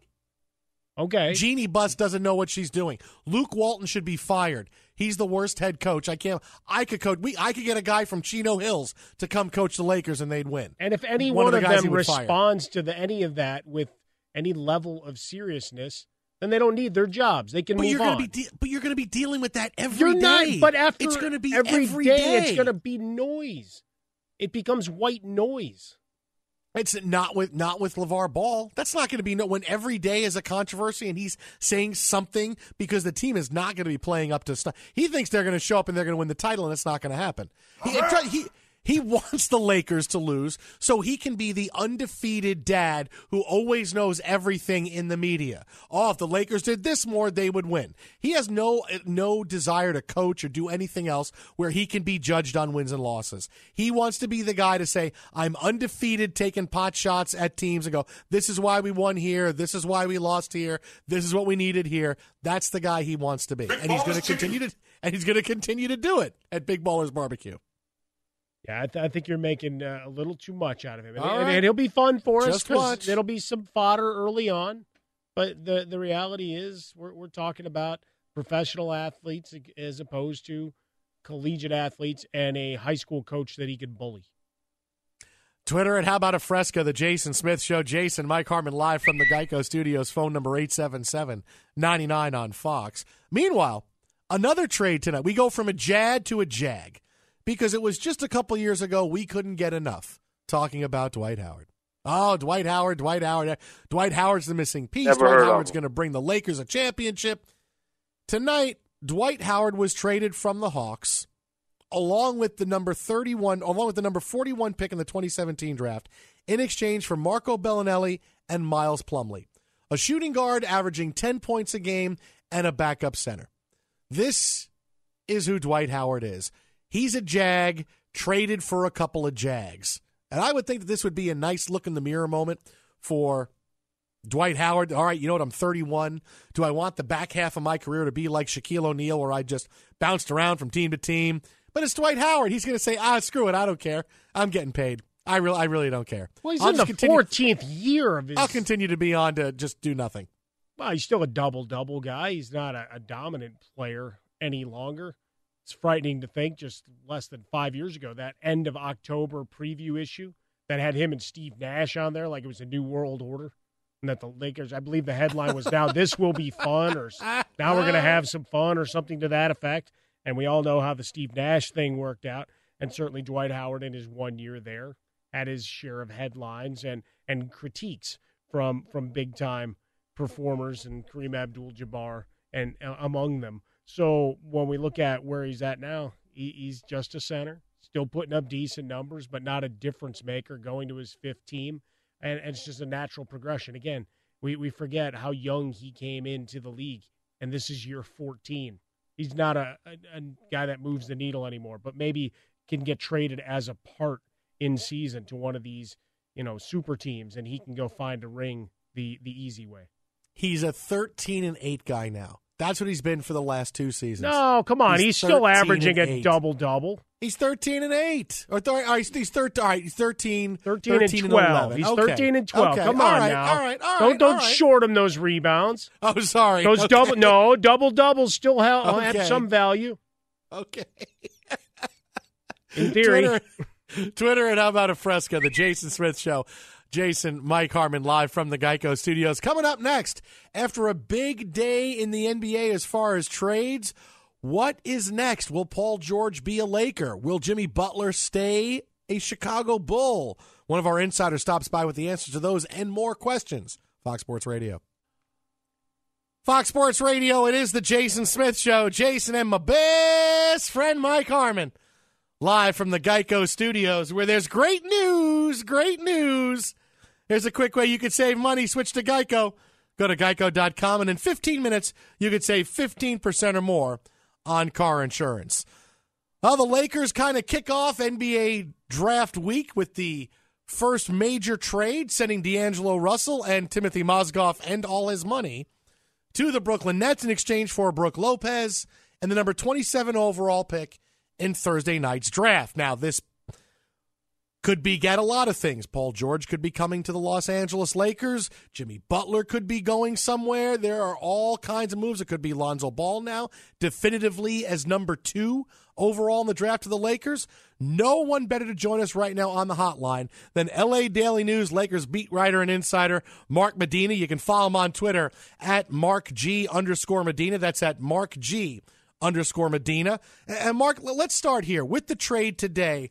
D'Angelo Russell certainly has had the talent, but he's had a lot of baggage. Was this a case where no matter what happened this offseason, the Lakers had to trade D'Angelo Russell? Well, the way I understand it, it's not so much that they felt like they had to trade D'Angelo Russell. I think one of the main priorities in this offseason was find somehow, some way to get rid of those awful contracts from Timofey Mozgov or Luol Deng. And, you know, that was kind of the casualty with that. Um, you know, in fairness to the Lakers, they say they like Brook Lopez. He's a pretty productive center. He's going to be off the books. Um, but most importantly, it relieves cap room for them to be able to maybe chase a LeBron James if he opts out or a Russell Westbrook next season. Um, but I think to some degree, D'Angelo Russell was seen as maybe more expendable than, say, a guy like Brandon Ingram for two reasons. One, you know, the Lakers are uh, presumed to be taking a point guard named Lonzo Ball, and I think that they see him as someone who's going to be really helpful for them, partly because D'Angelo Russell lacks some of those qualities. And what I mean by that is they see Lonzo Ball as a guy who's a true point guard who looks to get guys involved first, looks to pass, um, has some leadership qualities, and those are some things that lacked with D'Angelo. But all that being said, they still thought D'Angelo was a great player. They, they didn't see any issues as far as uh, you know his uh, ability to have to adapt to the off-ball position. Uh, that's something I was actually emerging in his game. But I think with the Lakers, uh, you know, they're trying to be aggressive and they prioritized who's expendable, who isn't, and, and D'Angelo wasn't that because of some of those reasons. All right, so they were able to get rid of bad contract number one.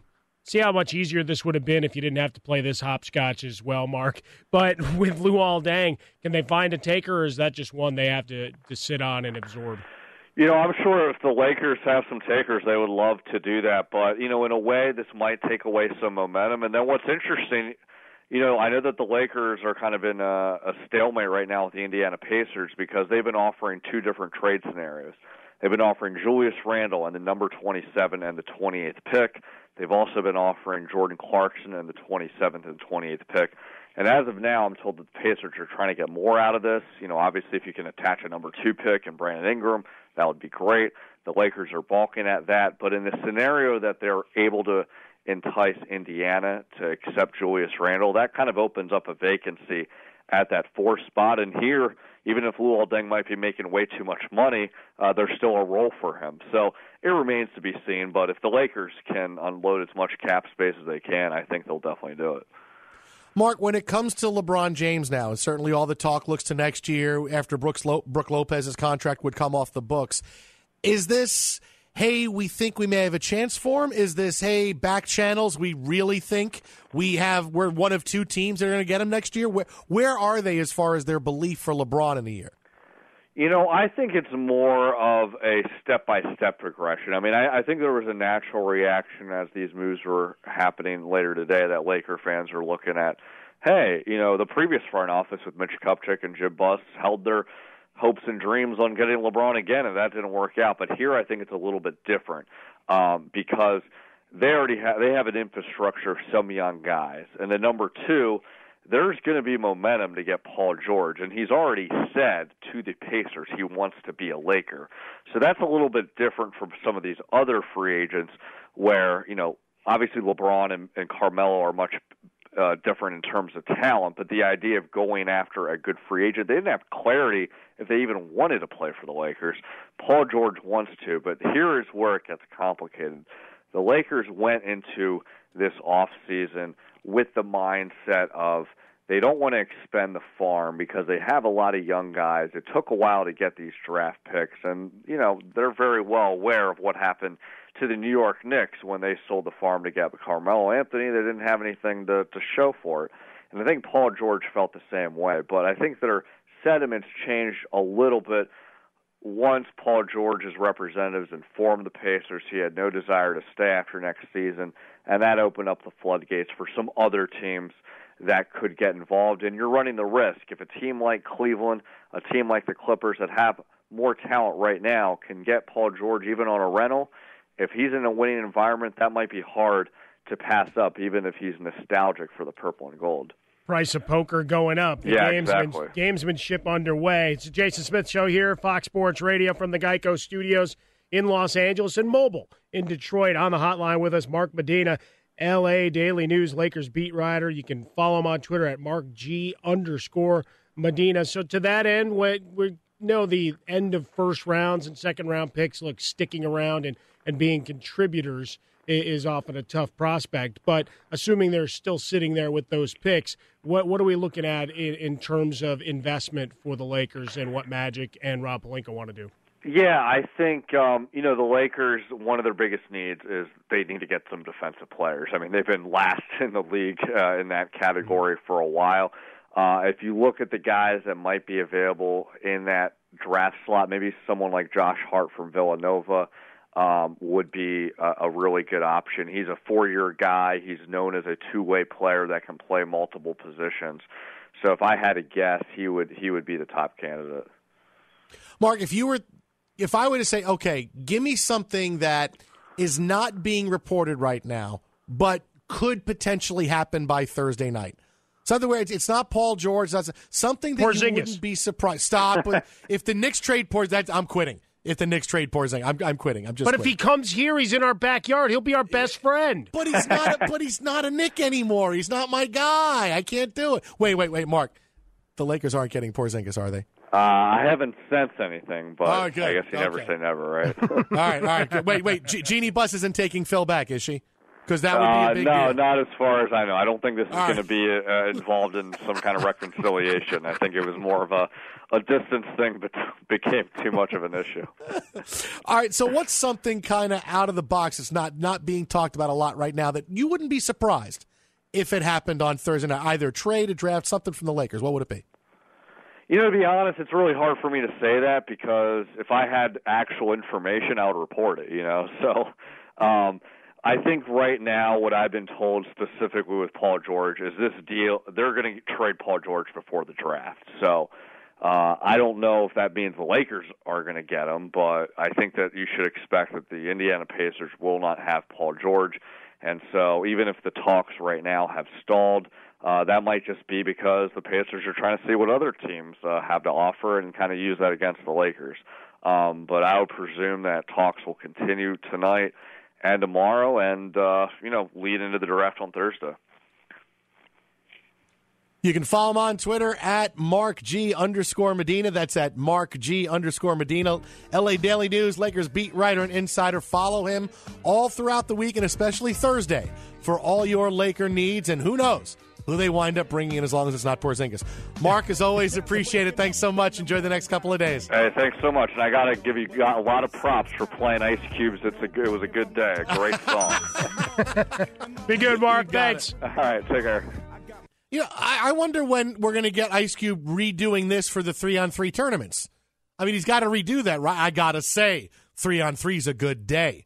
Patent pending, patent pending. I would hope he Patent doesn't pending. go for something quite so cheesy, but yes, I would expect a couple of new songs to drop in conjunction with the league. Sure.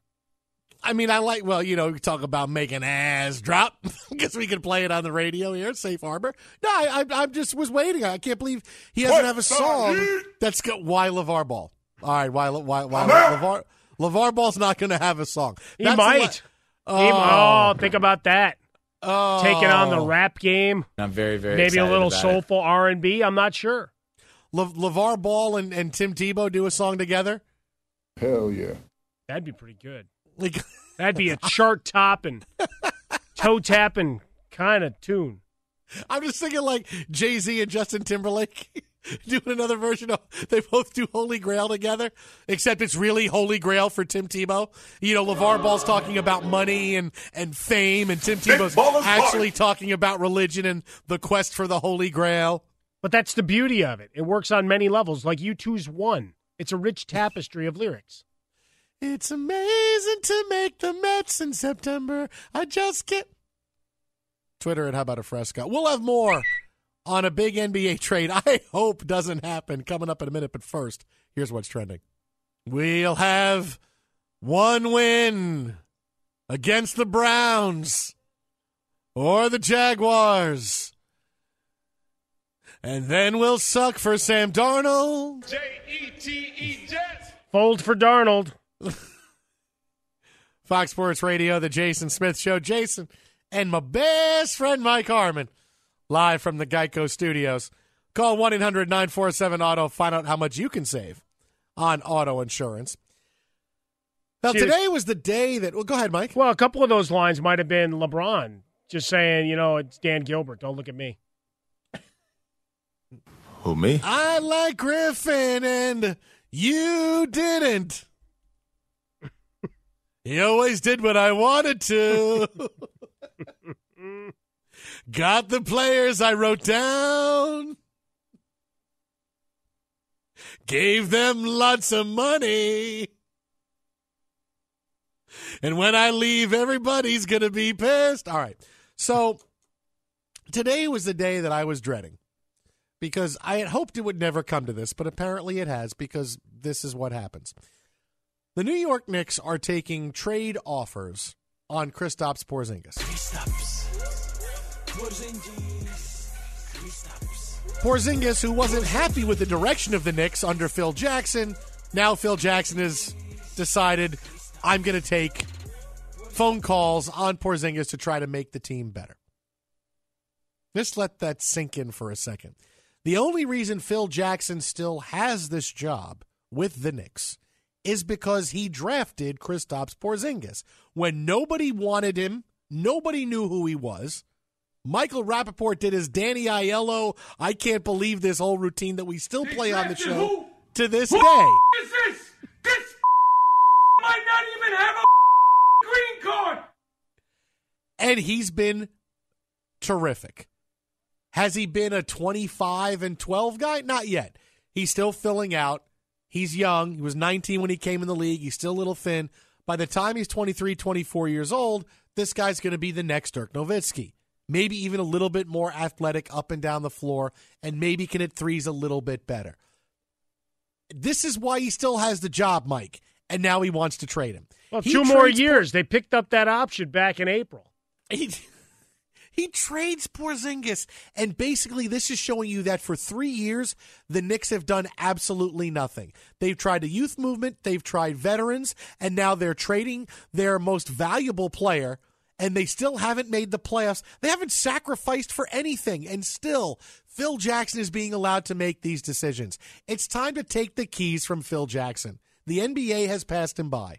I don't know how he thinks he's building a team. I don't know how he thinks he's doing this, how he thinks he's going to do it. But everything he's done so far eh, is, has just exploded in his hands like he's the human torch.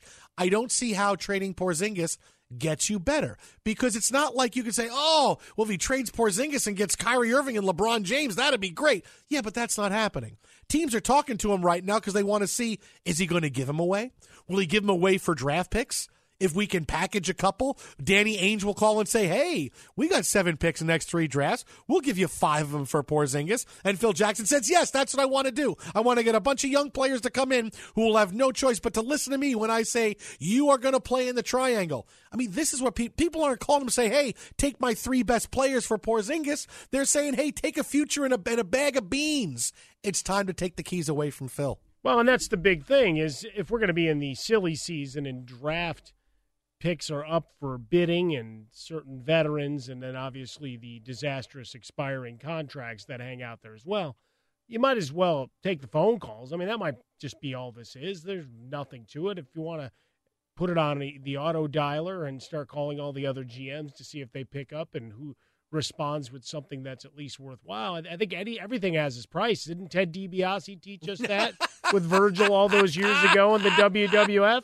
Everybody's so, got a price for the million dollar man. So, so is Danny to, Ainge showing up in Phil's office with Virgil and a big briefcase of money, and he just opens it up and it gets bigger until Phil says yes? It might be. It might be. Virgil's available. You can usually find him in the subways hawking his eight by tens for okay. sale. So he'll show up. He'll put the bow tie on and show up with the case for for cash. But I, I think you you could listen. But certainly Phil Jackson still operating under the guise of you know the system and the player structure that made him the multi-champion that he was, forgetting the two huge links that were in both those. And you need a lot of stars to manage egos, which is what Phil Jackson was best at. And trading Kristaps Porzingis is not bringing you back stars. It might bring you back high name guys, right? Big name guys that were once stars on the back end of their careers for a last hurrah the, in in Madison Square Garden, but certainly not guys that are going to make you contenders anytime soon. The the biggest problem is James Dolan's checked out. He's already signed the piece of paper that says, "Hey Phil, you've got the keys for two more years. So uh, buckle up uh, and and sit on back and, and enjoy the ride, Smith. It's going to be awful bumpy." It's been bumpy for years, Mike. It's been bu- it's been bumpy since 1997. No, that's the point. It's not getting any better, buddy the long road that you thought was smoothing out when Porzingis became more than just a draft pick and, and the punchline from Michael Rapaport. No, when he became that guy with the hypnotic trance dance song and the Latvian Dirk comparisons, a guy he spent time with, learning and picking his brain, it you haven't built around it. Brought in some veterans, thinking, ah, stability, guys that'll get rolling. What happened?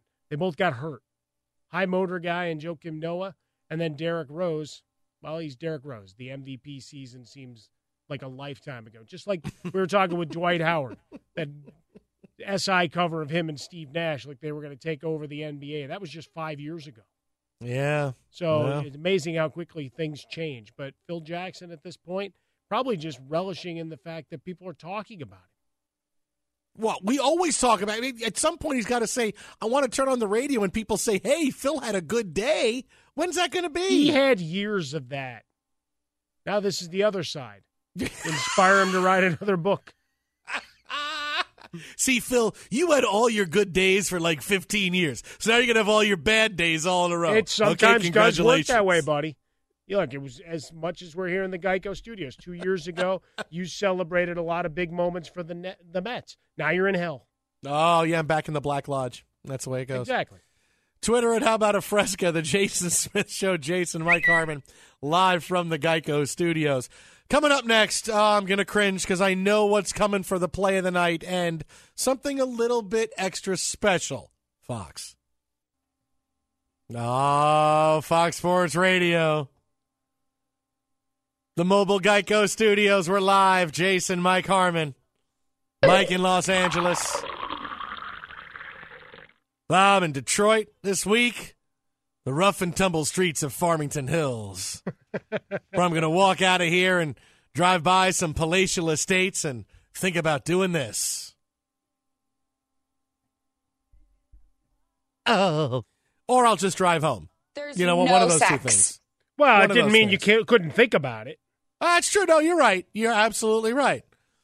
But I'm not, you know, I'm not driving home past the hard scrabble streets of Eight Mile. It's, oh, if I stop into that Kroger, milk is going to be $11 a gallon. All right.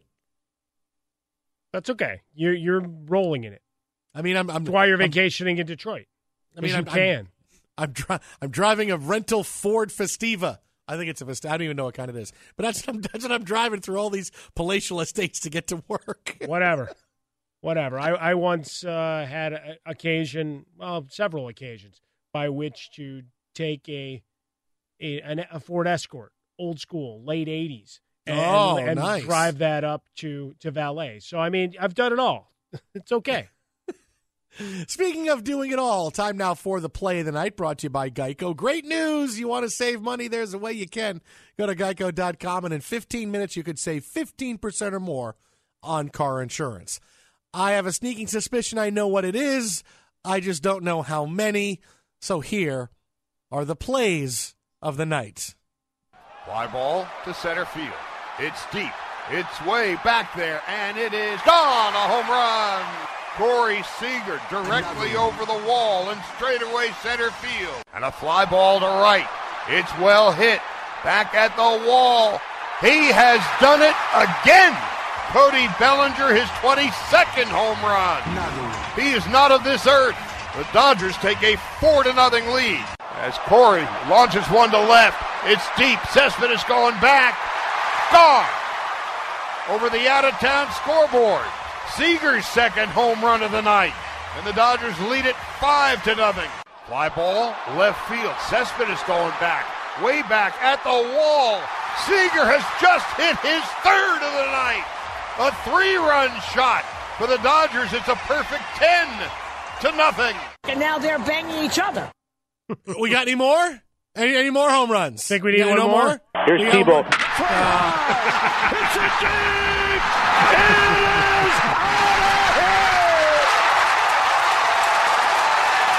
What a special moment for Tebow. There it is. AM 570 on the call. Corey Seager, three home runs tonight. Two home runs off of Robert Gsellman. The other go home run off of Josh Edgin and one off of Tim Tebow. Not a great game for the Gamets as the Dodgers win it by the final of 12 to nothing. It's not your fault. Four hits, as McCarthy was brilliant. Yeah, yeah. How Oh, about yeah, that? yeah. And the Mets not brilliant. Not so much, no. Yeah, that's all right. It all was an ugly Little- game. little Just bit of think. batting practice now and again. Oh, there'll be a lot of guys out there. People are going to want Jay Bruce, Addison Reed at the deadline. Oh, it's going to be awesome to see a sell, sell, sell. But it only counts as one loss, sell. buddy. So it's okay. It- buddy, we're 13 games out of the wild card. You're saying there's a chance. buddy, it's it's not happening, buddy. Buddy, put a fork in the season, buddy. That's it. You're moving on to Jet season. I, Uh, I 'cause can't that's even all move you on got. to that. No, no, they, we're going to suck. We're going to be one in 15. So you're telling me there's a chance? I got I, I got to move on to Syracuse football, and then I got Syracuse basketball, and then I'm back at the draft. All right. That's, that's where With I or am. without Porzingis, we'll find out in the next 48 Oh. hours from these Geico studios. Let me tell you. Now, before we finish play of the night, because we have a co-play of the night, I'm telling you, with the story out here that the Clippers are exploring trading DeAndre Jordan, think about this for a second. If the Clippers tanked, they let Griffin go, they let Chris Paul go, they let DeAndre Jordan go, and they wind up with a bunch of contracts that, you know, can be voided after this year. Think about how they will land LeBron James and his traveling all-stars next offseason. This point next year, there's going to be no team that can offer LeBron and his friends what they want. That's a warm place to play in a huge media spotlight for an owner everybody loves, for a young, energetic team. The Clippers will land all of those guys, and they'll have a four year run where maybe they're winning championships because maybe it's a little bit harder to keep Clay and Draymond and all those guys together. Trust me, the Clippers, you suck for one year, go full Jets, and just tank for next year, and you will get LeBron and all those guys. Try, it'll happen. I would Wow. do it in a Look second. at you. You're, you're Jerry just, West- now you're a junior. GM. Oh, I'm advising Jerry West right now. Who thought that would ever happen? No, I, I didn't see that one coming at all. No, I'm telling you, what? Watch out. That would be that's that's a strategy. Let everybody go. Forget about being a middle of the pack team. You're not going to beat the Warriors in the playoffs anyway. It's not going to happen. They had everybody coming back, and they boat raced everybody to the championship. Tank this year, get LeBron, and get whoever else wants to be there next year. Well, what you was will get int- everybody? Well, what's interesting about the DeAndre Jordan rumor is that all we've been discussing during this process is JJ Redick probably gone. Someone's going to pay him a lot of money. And then you look at whether you choose between Blake Griffin and, and Chris Paul. And then all of a sudden it's like, hey, there might be a deal that DeAndre Jordan brings him back the number four overall pick. That that, that kind of came out of nowhere. I like that. I like that. It's a fast moving and, and ever evolving story here in the Geico studios. Twitter and how about a fresca, the Jason Smith Show. Meanwhile, another big story today Daniel Day Lewis, one of the most accomplished actors that we've ever seen, is retiring from acting. 60 years old. He's got one more movie coming out at Christmas, and that's it. The star of Lincoln, the star of My Left Foot, will no longer be acting. And TJ, there will be blood, but no more movie roles for Daniel Day Lewis. He ain't earned a death. He ain't earned a death at my hands. No. He'll walk amongst you marked with shame. A freak worthy of Barnum's Museum of Wonders. God's only man, spared by the butcher.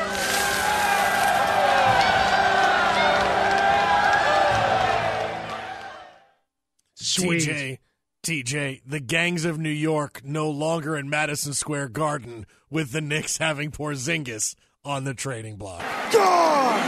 Bill the Butcher. What a what a role. I want that top hat. Finally, he has drank his last milkshake and will oh. no longer act. TJ, Oh boy.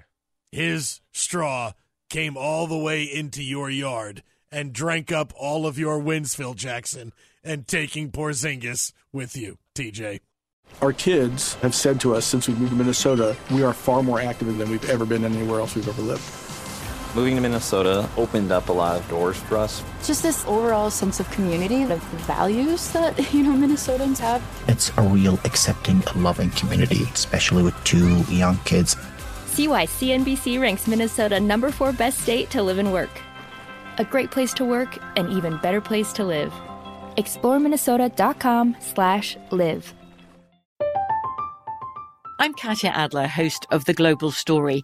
Over the last 25 years, I've covered conflicts in the Middle East, political and economic crises in Europe, drug cartels in Mexico. Now I'm covering the stories behind the news all over the world in conversation with those who break it. Join me Monday to Friday to find out what's happening, why, and what it all means. Follow The Global Story from the BBC wherever you listen to podcasts.